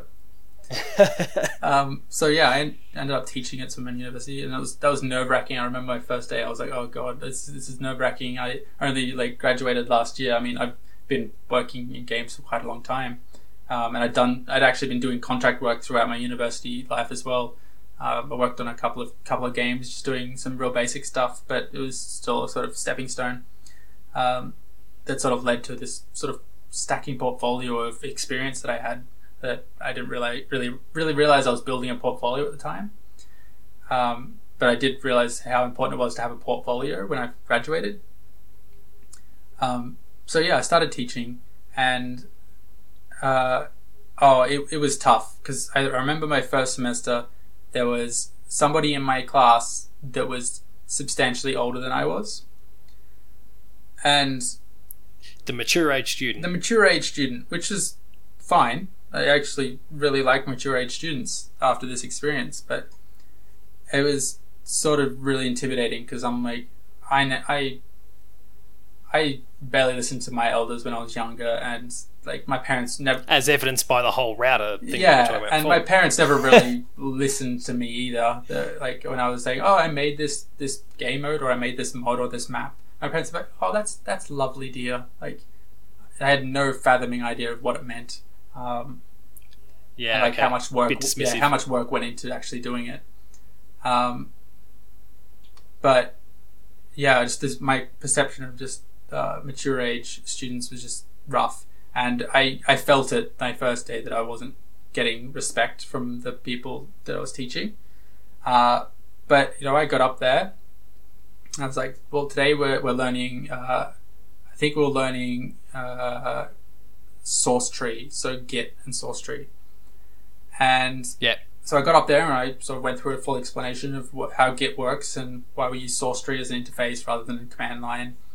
And after getting through it all and going around and helping people as they work through their exercises, uh, like I felt a lot calmer and like the people were coming to me to ask questions and I was like, oh, this is this is working out. I, I know the answer to these questions. Um, I didn't get any questions that I didn't know and people were throwing them at me. Um, so I went I went around the class and I spent time with every single student because when I was going through university, I always used to hate it when the teacher wouldn't have any time for me or they wouldn't come speak to me. So I'm like, I'm gonna I'm gonna be the change. So I'd go around and I spent at least five minutes with every person, getting to know them and like what they were interested in, why they wanted to get into games. And then I, I also got frustrated because there was some students there from like, like they were like from journalism, but they didn't really have an interest in games. They're like, yeah, I thought it, I thought Oh, it'd yeah, just be fun, and I was like, that's great, but you, they didn't really have any practical practical skills to bring. And once they figured out how hard it was, or like how like much lingo they didn't already understand about um, programming or about just about like software development in general, uh, it became quite challenging with those students, and some of them would leave because it was too hard or too much work. Um, but some would stay on, and they were actually usually quite fine after a while. Uh, but yeah, that was my sort of first But it was a challenge because there was so much catch up required. yeah, definitely. I just definitely had to spend more time with those students. Um, but then, yeah, that, that unit unit sort of sailed by, and like I sort of, you know, that was really fun to do. Um, so when I was asked to do the next semester and do digital game prototyping lab, I jumped on the opportunity. I was like, yes, hundred percent. Um, and digital game prototyping lab was a uh, sort of a rehash of an old unit, but it was 100% focused on they spend the whole semester making a video game. And that's something that I had asked for when I graduated. There was like, I wish that earlier in the, the course we'd started making games, so we had more things to show at the end. Um, Yes. so then all these all these rippling effects happened after I was through, of course. Um, so yeah, introduction to games production came in as well, which was the unit, first unit I taught, uh, which wasn't there when I went through, and it was something that frustrated me because I had to teach that stuff to my team in my final year because there was no unit that taught it earlier. Um, so yeah, swim worked at Swinburne for three years teaching those two units, um, and that was great fun. Uh, a lot of this, a lot of the students have gotten jobs now, which was fantastic. Um, usually, I could tell the ones that were going to do well. Like they were the ones that had done stuff outside of uh, class and or were willing to do more and make their own games. Um, Yeah, it was a passion before they actually found themselves in that course. yeah, so they were doing stuff on top of the course, and I'm like, you know what, you're going to get a job because everyone here is going to graduate with the same game project or like very similar. Like they're all very moderate level, but you're going to have one extra game than them, or two extra games, or three extra games than them, and they're so varied. Um, and I try, always try to encourage that from all students, but not all students are, are built the same, are motivated to do things outside of class. Uh, so Yes, I do know that all too all too well.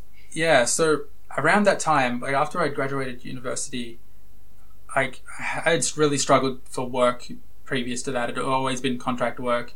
Um, albeit the contract work was pretty good. It was like you know fixing up websites, fixing up SQL databases, all of this stuff that was like sort of pretty niche stuff. Um, but I had been doing like the SQL stuff. I learned SQL for hacking purposes earlier in my in my life. Um, so fixing up and migrating SQL servers, I was a whiz at. I had written scripts to migrate server um, SQL databases because I would, you know, if, I get into a web server, I would migrate their uh, SQL server onto like my local disk, so I had access to all of the SQL databases to run, start running through hashes to try and find collisions and steal passwords, etc. But anyway, so I was really quick at doing that stuff. So all this contract work was how I was getting paid money. So you know, fixing SQL database might be like five hundred dollars here, thousand dollars here, whatever. Um, and that was enough to sort of keep myself going through university. But I didn't have. I always struggled to find work, and then yeah, graduating university, I got landed the job at Swinburne. I got a job at a theatre doing something completely different. I did box office and ushering work and tech work at a theatre. Um, and the tech work, not not computer tech work, computer tech, uh, tech work is in lights and stage setup and stuff like that. Um, what else did I get a job in? So I was doing my YouTube, Swinburne, and uh, theatre, and then I got a, a started doing contract work uh, at Samurai Punk. No, not yet. I hadn't done Samurai Punk yet. I started my own business then. When I finished, graduated, I started my own business uh, called Correct Rejection. Correct rejection. Yep. Yeah, I did have that listed as something that we need to talk about. Yep. Uh, which uh, I started up with uh, two others from my final year team. So Aiden and uh, my friend Michael, uh, who was our 2D artist, and he was he was fantastically skilled. He was so talented. He blew me away like the whole year. So I was like 100% want to work with this person again. Uh, and then uh, uh, my friend Amanda, who was in another final year team, and my friend Tom, who was in another the same final year team. Uh, so we sort of amalgamated and made this new team, and they in that first month after we graduated, so uh, right over the Christmas period and early into the new year, uh, we made a game in three weeks called Primate Press, which was a mo- mobile word puzzler, and it was it was fun. It was like uh, Boggle mixed with Bejeweled, so you would move letters around to make words. Uh, we really wanted to call it Bejoggled, but we thought we might get in trouble if we did that, so we called it Primate Press, and it was themed around. Yeah, a little little too similar, and that might aggravate a few people. Yeah, looking about it now, we totally should have called it Bejoggled. Um, but yeah, we called it Primate Press, and it was themed around monkeys running the press. Because at the time we were quite annoyed with written press, and like it was sort of a statement game as well. Um, that all of the junk that gets written out in modern day like physical press is just written by monkeys. Is essentially the whole, the theme, right? So Yeah, you, you would create all these words, and then at the end it would create a newspaper for you out of all the words that you found. Um, that was that was a fun project to work on. And then we started working on our second project, uh, which was a shoot 'em up for the phone called Armada. And Armada was uh, similar aesthetic to uh, Gurren Lagann, which is an anime. Uh, I'm not sure if you're familiar with it. Personally, I'm not, but I'm sure there's someone listening who is. Yeah, so it was sort of a very similar aesthetic, uh, and it was it was very weird. So our take on this one was uh, all of the planes and ships were men, so they all looked like humans. And hopefully, I can. Uh, there might be some, like uh, some videos around. I might be able to send you, but. All of the ships look like men, and all of the pilots are women. So it's like all these women driving pilots, like, uh, driving these ships around and they all have like witty banter with each other in like this cutscene at the start, uh, very visual novel style, and then it goes into the shoot 'em up. And the gimmick was that like when you would release your thumb from the, the screen or your finger from the screen, you would phase out of existence and you could teleport. So you could place your finger down somewhere else and you would teleport to that position.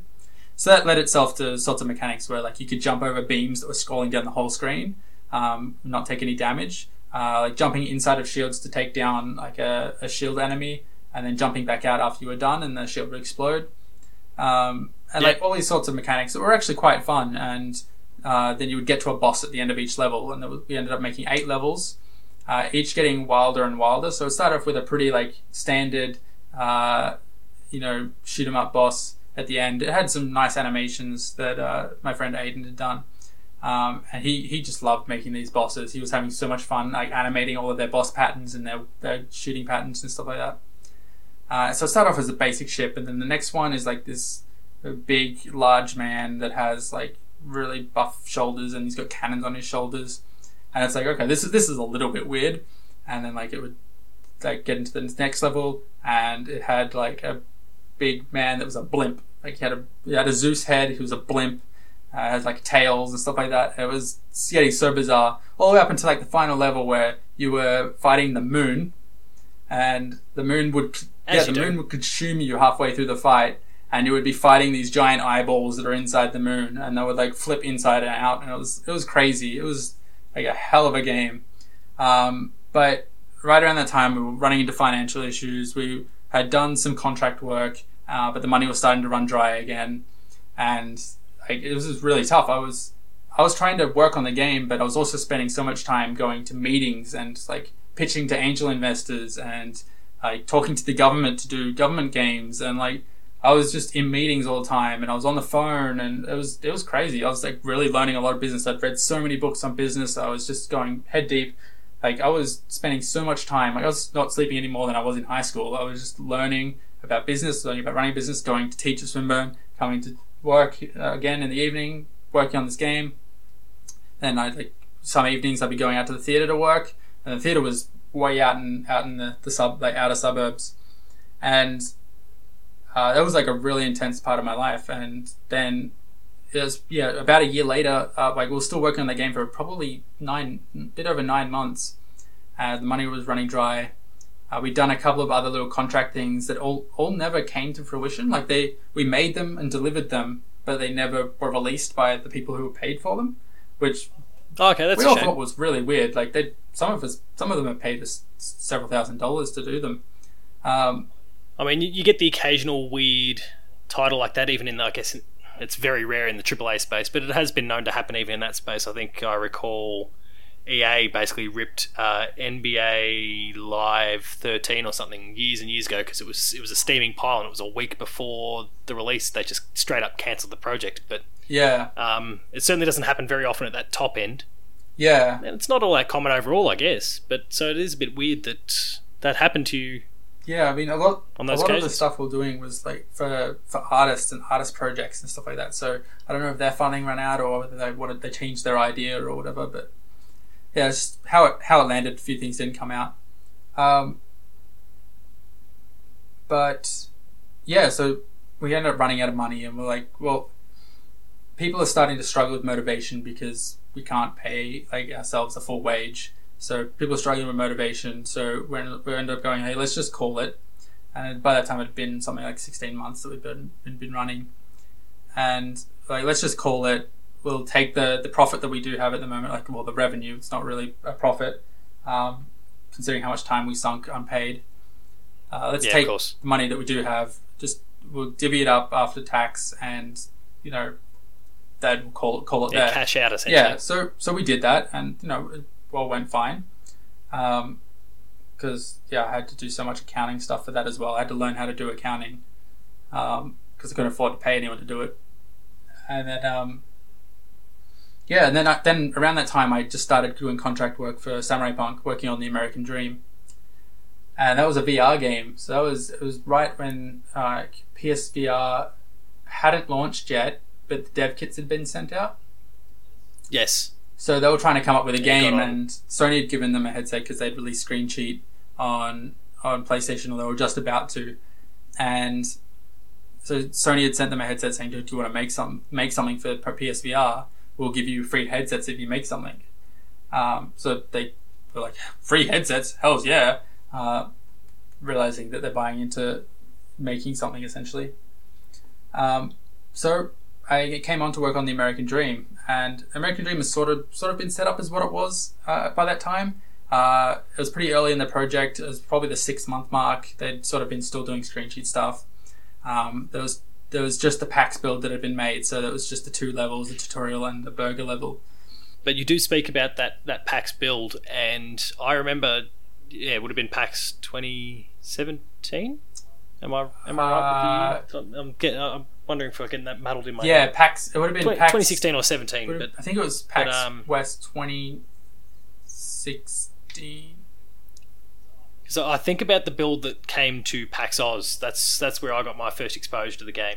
Um, and a few people from the Player Two team, we'd been you know kind of scouting around the floor, and I mean we've got that early access, early access media hour, and so we Yeah. run off and try and deal with the AAA's because as soon as the public gets in, that's uh, basically right off at that Yeah. point. Um, and then we start cr- kind of crawling through the the PAX Rising thing, and and there was just murmurings coming from a few people from the team that you know the American Dream, the American Dream, and I'm you know I'm it's kind of in my head. Okay, I need to get to this thing, whatever this thing is. Um, and I'm starting to hear everything involves guns, like just and, and not and not like in the first person shooter sort of way. Just it's it's a piss take. Just you know, go on, just go check it out at some point. And I eventually got there, and then I saw the Samurai Punk name, at the top, and I've gone, oh, hang on, I need to I need to take this thing seriously because like, I had, I had a great time with Screen Cheat when that when that first came out. Yeah. Um, and that instantly, that had that buy-in from the uh, from myself. Um, so yeah, it was it was a really interesting one to come along, and I had a great time, and I picked it up. Then when it came out, I was I, I mean I'm a anyone who knows me, they'll call me a Sony pony or some sort of rubbish. Yeah. But anyway, um, I, I do love my PlayStation, so I got my VR and I, I jumped on that thing day one. That's just I swear by it. it was a fantastic game, the American Oh, Dream. thank you, thank you. Yeah, that so that project was meant to be much shorter than it was. Um, as as we've learned, it happens to a lot of video games. Um, but yeah, that that project was meant to be half as long as it was.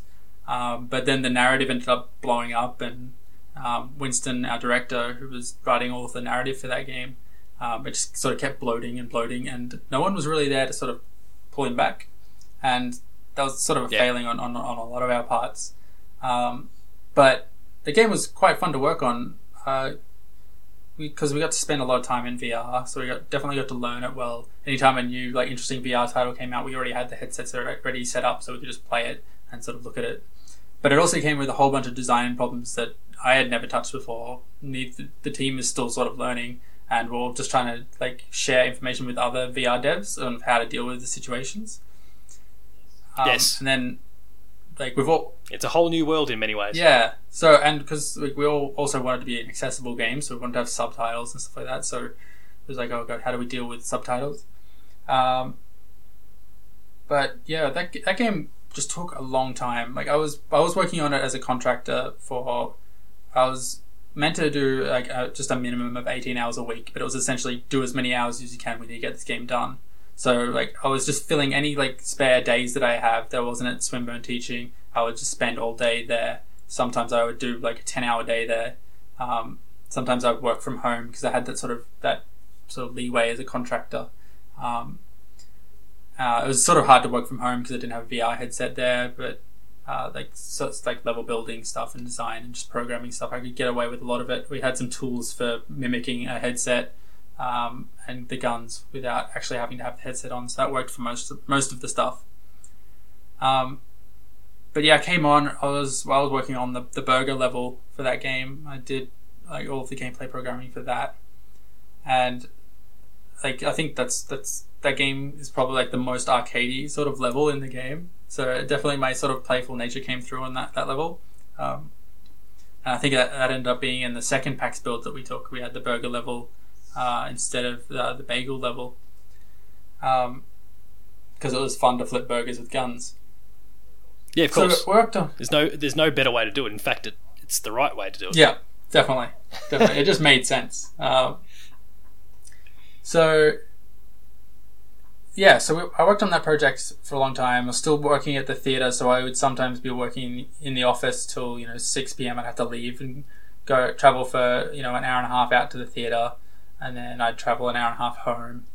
Um, I was sort of working away, and then probably would have been yeah near um, the middle of that year, so it would have been 2017, I think, uh, that I was like headfirst into development with with the team on that, and like, the Samurai Punk people really made me feel like part of the team, even though I was a contractor. So like they would you know talk to me as if I was a team member. So uh, I probably I probably seemed pretty distant to them because I was used to the sort of contract interface, uh, but they were sort of treating me as a team member. Um, but yeah, I mean, any any good business or organisation or game studio does those sorts of things. So I'm glad to hear yeah, that. yeah. Um, that'll that'll actually come into it a little bit later um, when we get to the modern time as well. Um, but yeah, so it's, that game was really fun to work on, and it, that took a long time to make. Uh, I got to learn PlayStation development because I'd never done that before, which was super cool. Um, and like integrating with Steam and doing all that sort of stuff, that was really really fun to do.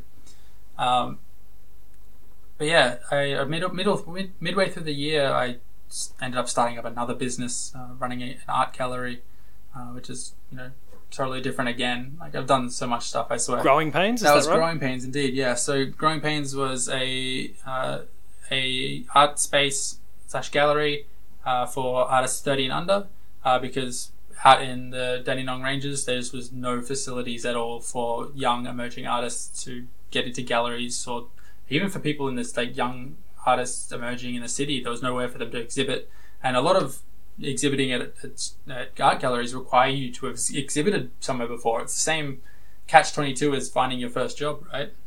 Yeah, they look for experience. Uh, yeah, that's yeah. That whole experience thing is a weird, tricky thing to to juggle Yeah, indeed. for the businesses and those who are aspiring. Yeah. So Growing Pains did that. I won't talk about too much because it's not really rela- related too much to, to game development. Like I was in a few of the exhibitions that we ran when we needed a few extra people. I'd sometimes have a game or something game related that I'd do, something interactive at least.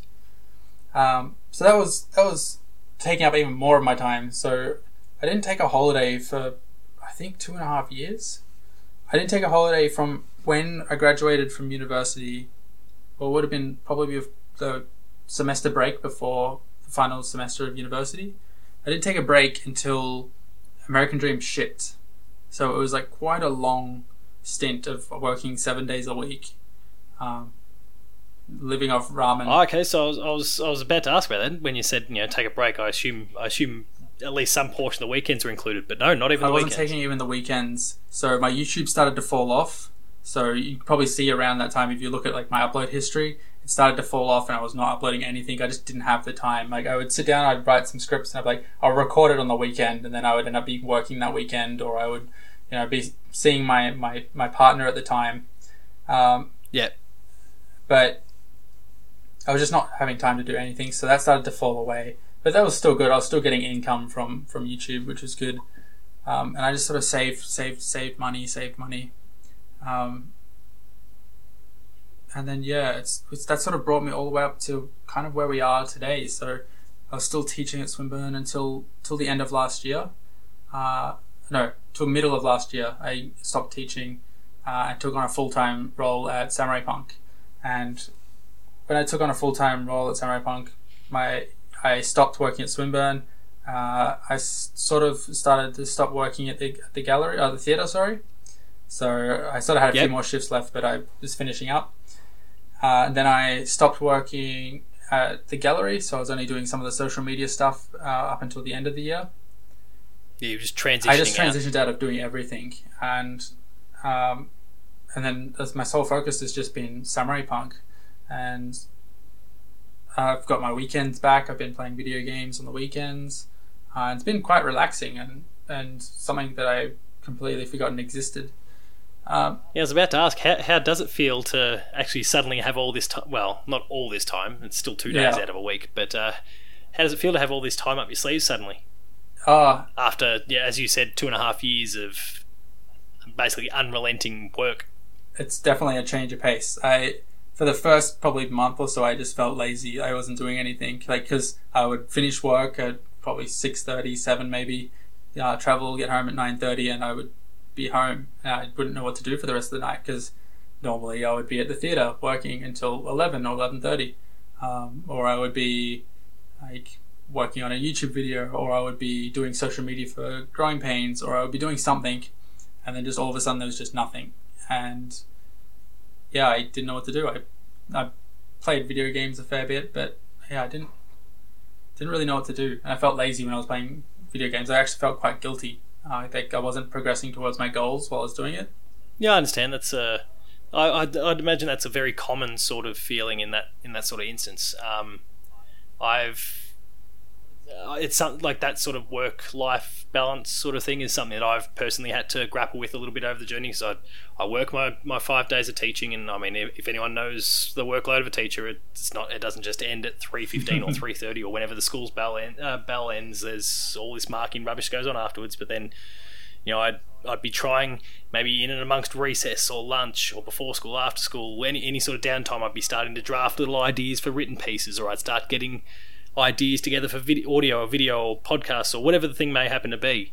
Um, and then that would extend into the weekends, and I'd get up at maybe 6 a.m. even on a workday, hours before I'd have to get up to work, and I'd start trawling through the news to see what I could kind of build upon and it's yeah that that sort of thing can can burn you out and it can I guess in some cases it can even burn a few bridges and those sorts of things as well so Oh, 100 percent. Um, when life circumstances started to kind of change and I got married and and now as of the last few the last few months well nearly four months now of having a child, it's kind of uh, hang on that that time at home is actually.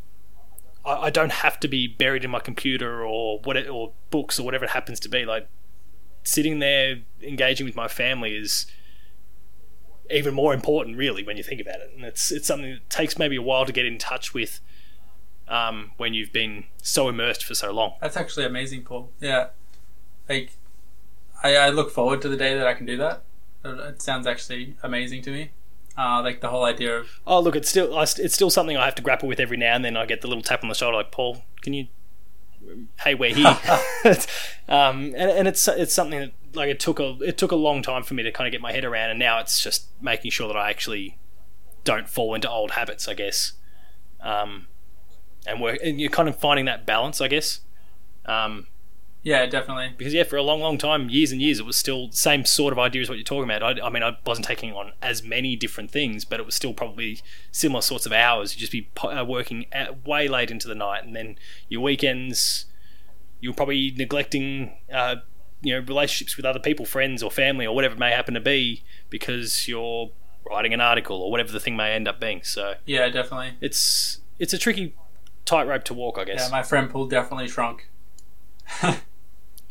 yeah, they kind of oh well, all right, we don't want to. We haven't heard from you in a while. I guess we'll continue on with our life, and Yeah, yeah, it's it's a weird thing to kind of adjust to, I guess. Um, and then re- re- suddenly reintroduce yourself to everyone when you kind of go, oh, hang on, I've got this time. I need to use it in in different ways.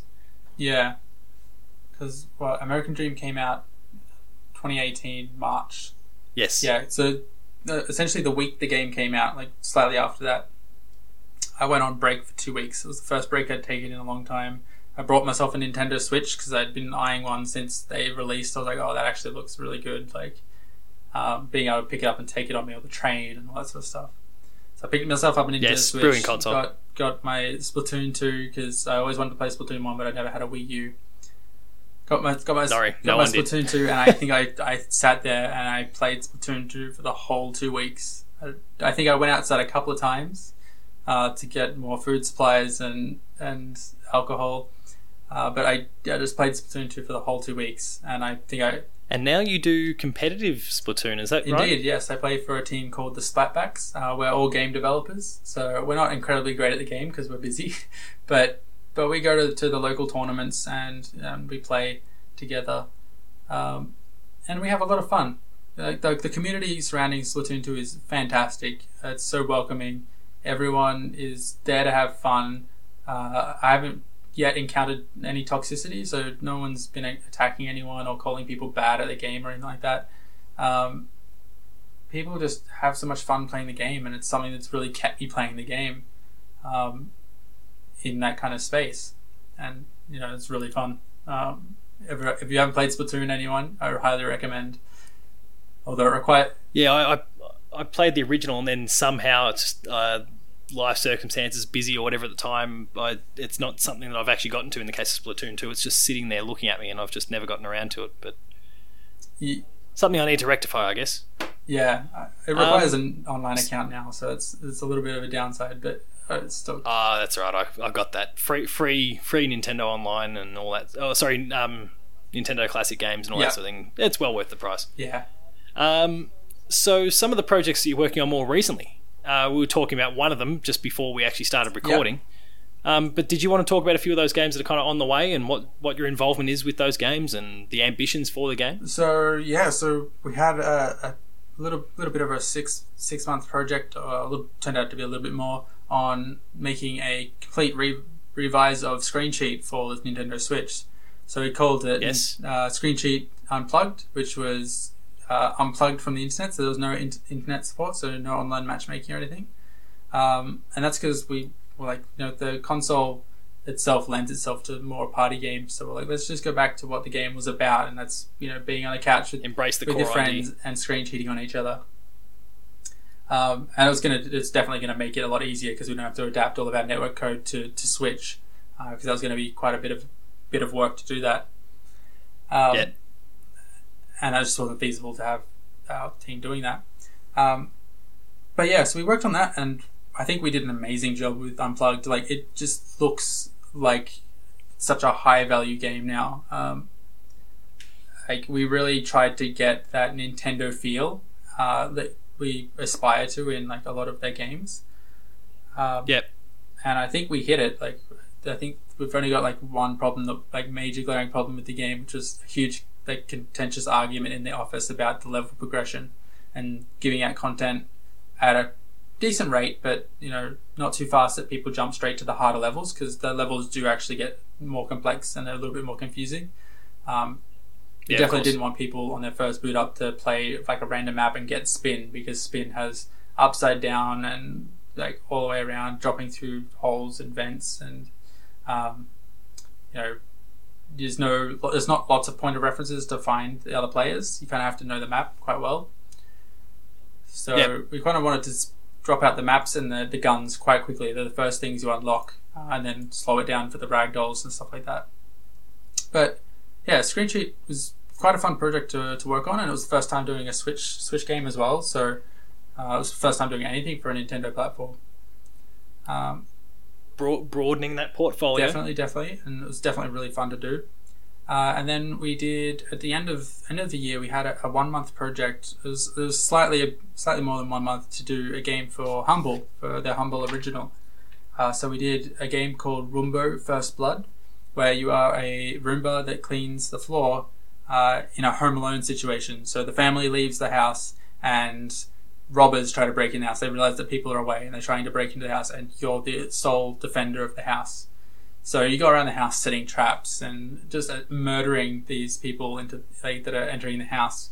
Um, they hit by doors and slip on sprinkler traps, and they get fans dropped on them. You stab them with a knife. Uh, like there's just all these ludicrous stuff, and it just paints blood everywhere over the ground, and you clean it up as a good little Roomba. So it sucks up all the blood, and once you suck up enough blood, you turn into like Roombo mode, where you've got like your Rambo headband on, and you just got your eyes bloody and charged, and you're just going mental. That was a really fun game to make, and for the time time limit that we had, I think we made something quite fun. No, it's that's pretty awesome. Uh, and there's there's another one that's I guess still in development at the moment that I actually I don't know it somehow slipped my gaze. And when I think about and kind of the very little I now know, having done a little bit of digging since I stumbled upon Yep. it, um, it seems to kind of in many ways fly in the face of the tone of other games that have kind of come out of uh, Samurai Punk so far. There's there's Feather. Yes, indeed. So Feather. So Feather started out over over a year ago uh, as, as a game jam game that we did internally uh, called uh, Fruits of a Feather. And Fruits of a Feather was just a game you fly around an island as a bird and you pick up fruits that were hanging from trees. Uh, that's sort of just, it's just Yep. a collectathon they're hidden around the world. Uh, and the game was, was okay. Um, and we put it up on itch.io. It was, it was free. You could just donate if you wanted to. And people really liked the bird. Like they liked flying around as the bird. They liked the way the bird fe- felt. It felt like a flying as a real bird. It was a little bit like lofty, going left and right. Uh, had a nice like rhythm to the flapping of the wings, and the music was really good. Like the people just really liked to the music and flying around this island and finding all the things the island has to has to offer. So we sort of built on that. So we took out the fruit part of it because honestly that wasn't very strong anyway, and uh, our director Nick uh, worked on the game on stream for a few months, just adding little assets here and there while we were working on Dream and working on uh, Screen Cheat. Yeah. And then uh, coming up recently, uh, we sort of pulled myself and uh, one other onto the project and uh, did some more work on it. So it'll be coming to a couple of platforms now, and it should be coming out Oh, good should be coming out in, in a couple of months. Uh, it's mostly there.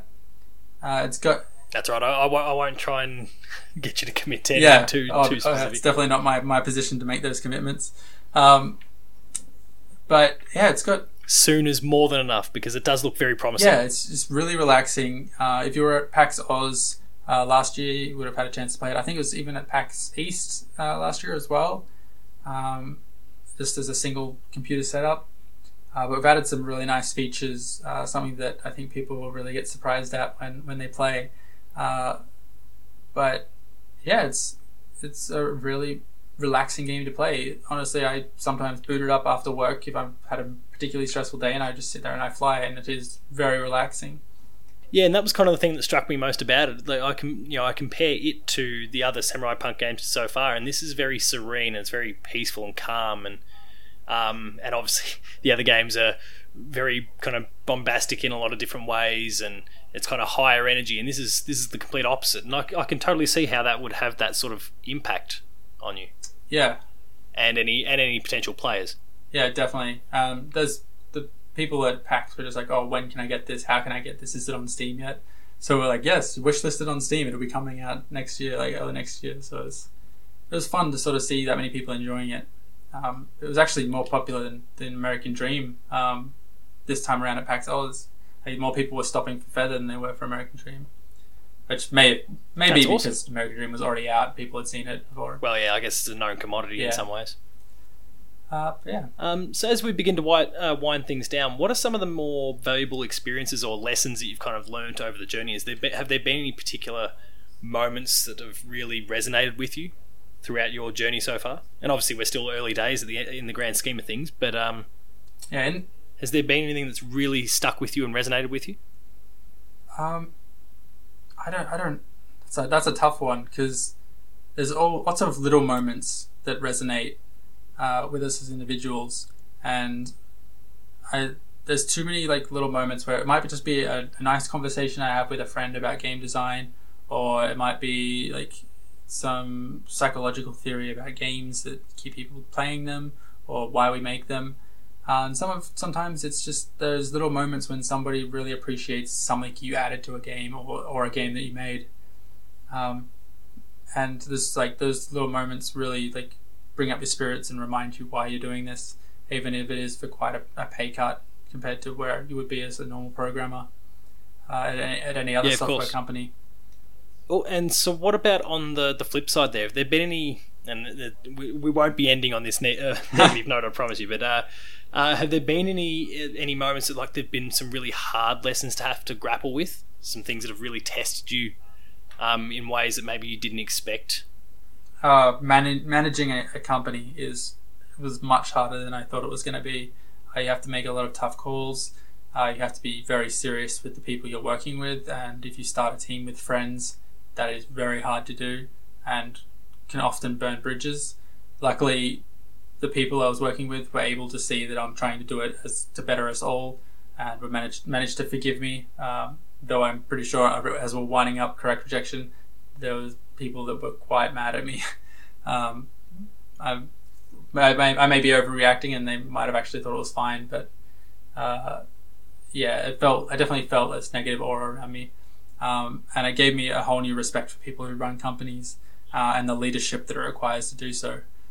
Um, the hard ones in games were were learning to let go of, of, of things that you think you need but don't add the value that it requires to add them. Um, Yep. and that's that's a hard lesson to learn. It's it's something that we're still teaching people on the team at, at Samurai Punk. Um, like even now and then, I somebody has to bring me down because like it's really easy to get excited about an idea and seeing where you can build from it, uh, but then you have to realize oh that's going to take time to do, and time is something that we've got. Yeah, time and and money and all those sorts of things, human resources. Yeah, it's something that we don't have infinite of. So yeah, those are the hard lessons.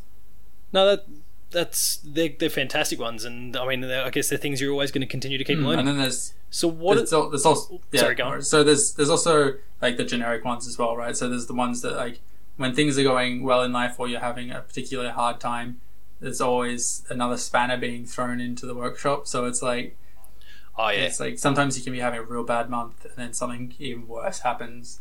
Um, uh, but then yeah, it's just got to keep going, right? you grind it out and you end up overcoming. Yep. Uh, so yeah, as as we really wind things down, uh, we've obviously spoken a little bit about what's on the cards for Samurai Punk with Feather in particular. Um, but what is the fu- what do you see the future holding for you within this industry? What are some of those aspirations going forward? Um, ideally, ideally, I just want to be working in games. So, the one thing I really like about working at Samurai Punk is that we make really out there video games. So the stuff that we're talk- talking about and working on internally that I can't talk about, uh, are really like fantastic, way out there kind of games. Um, some of them really crazy, some of them really funny, some of them um, are just downright disgusting. But um, they're like that, that's the kind of things I want to be doing. I want to be making these pretty out there kind of video games because it's something that our, our medium is willing to, to do, uh, and yeah, perhaps more so than other mediums. and have right. more people engage with it. So if somebody writes quite a disgusting book, there's going to be still less people that engage with it because they have to they have to turn that page or they have to. It's a little bit less visceral. They can make it as bad as they want in their head. Um, Understood. yeah.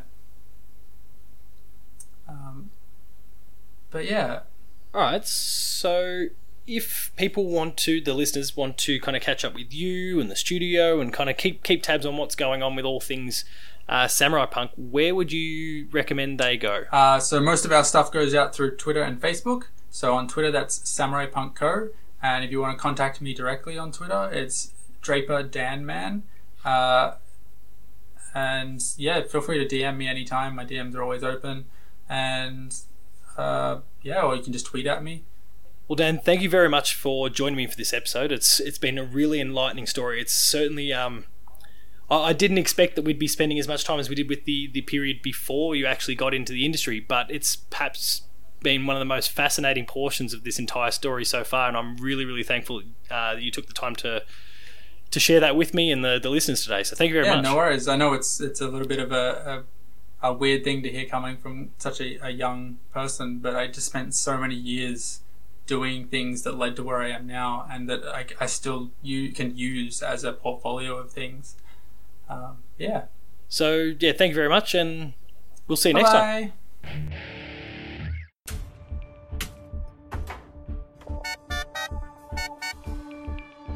So that concludes this entry of Dev Diary. Be sure to subscribe to this feed, share it with your friends, and give us a 5 star review to help boost the show up the charts for greater exposure. If you have any people you would like me to reach out to and interview, then please find me at Paul James Games on Twitter to help me get in touch with them. Until our next episode, however, that's been Dan Draper's story. Thank you very much for listening, and I'll see you next time.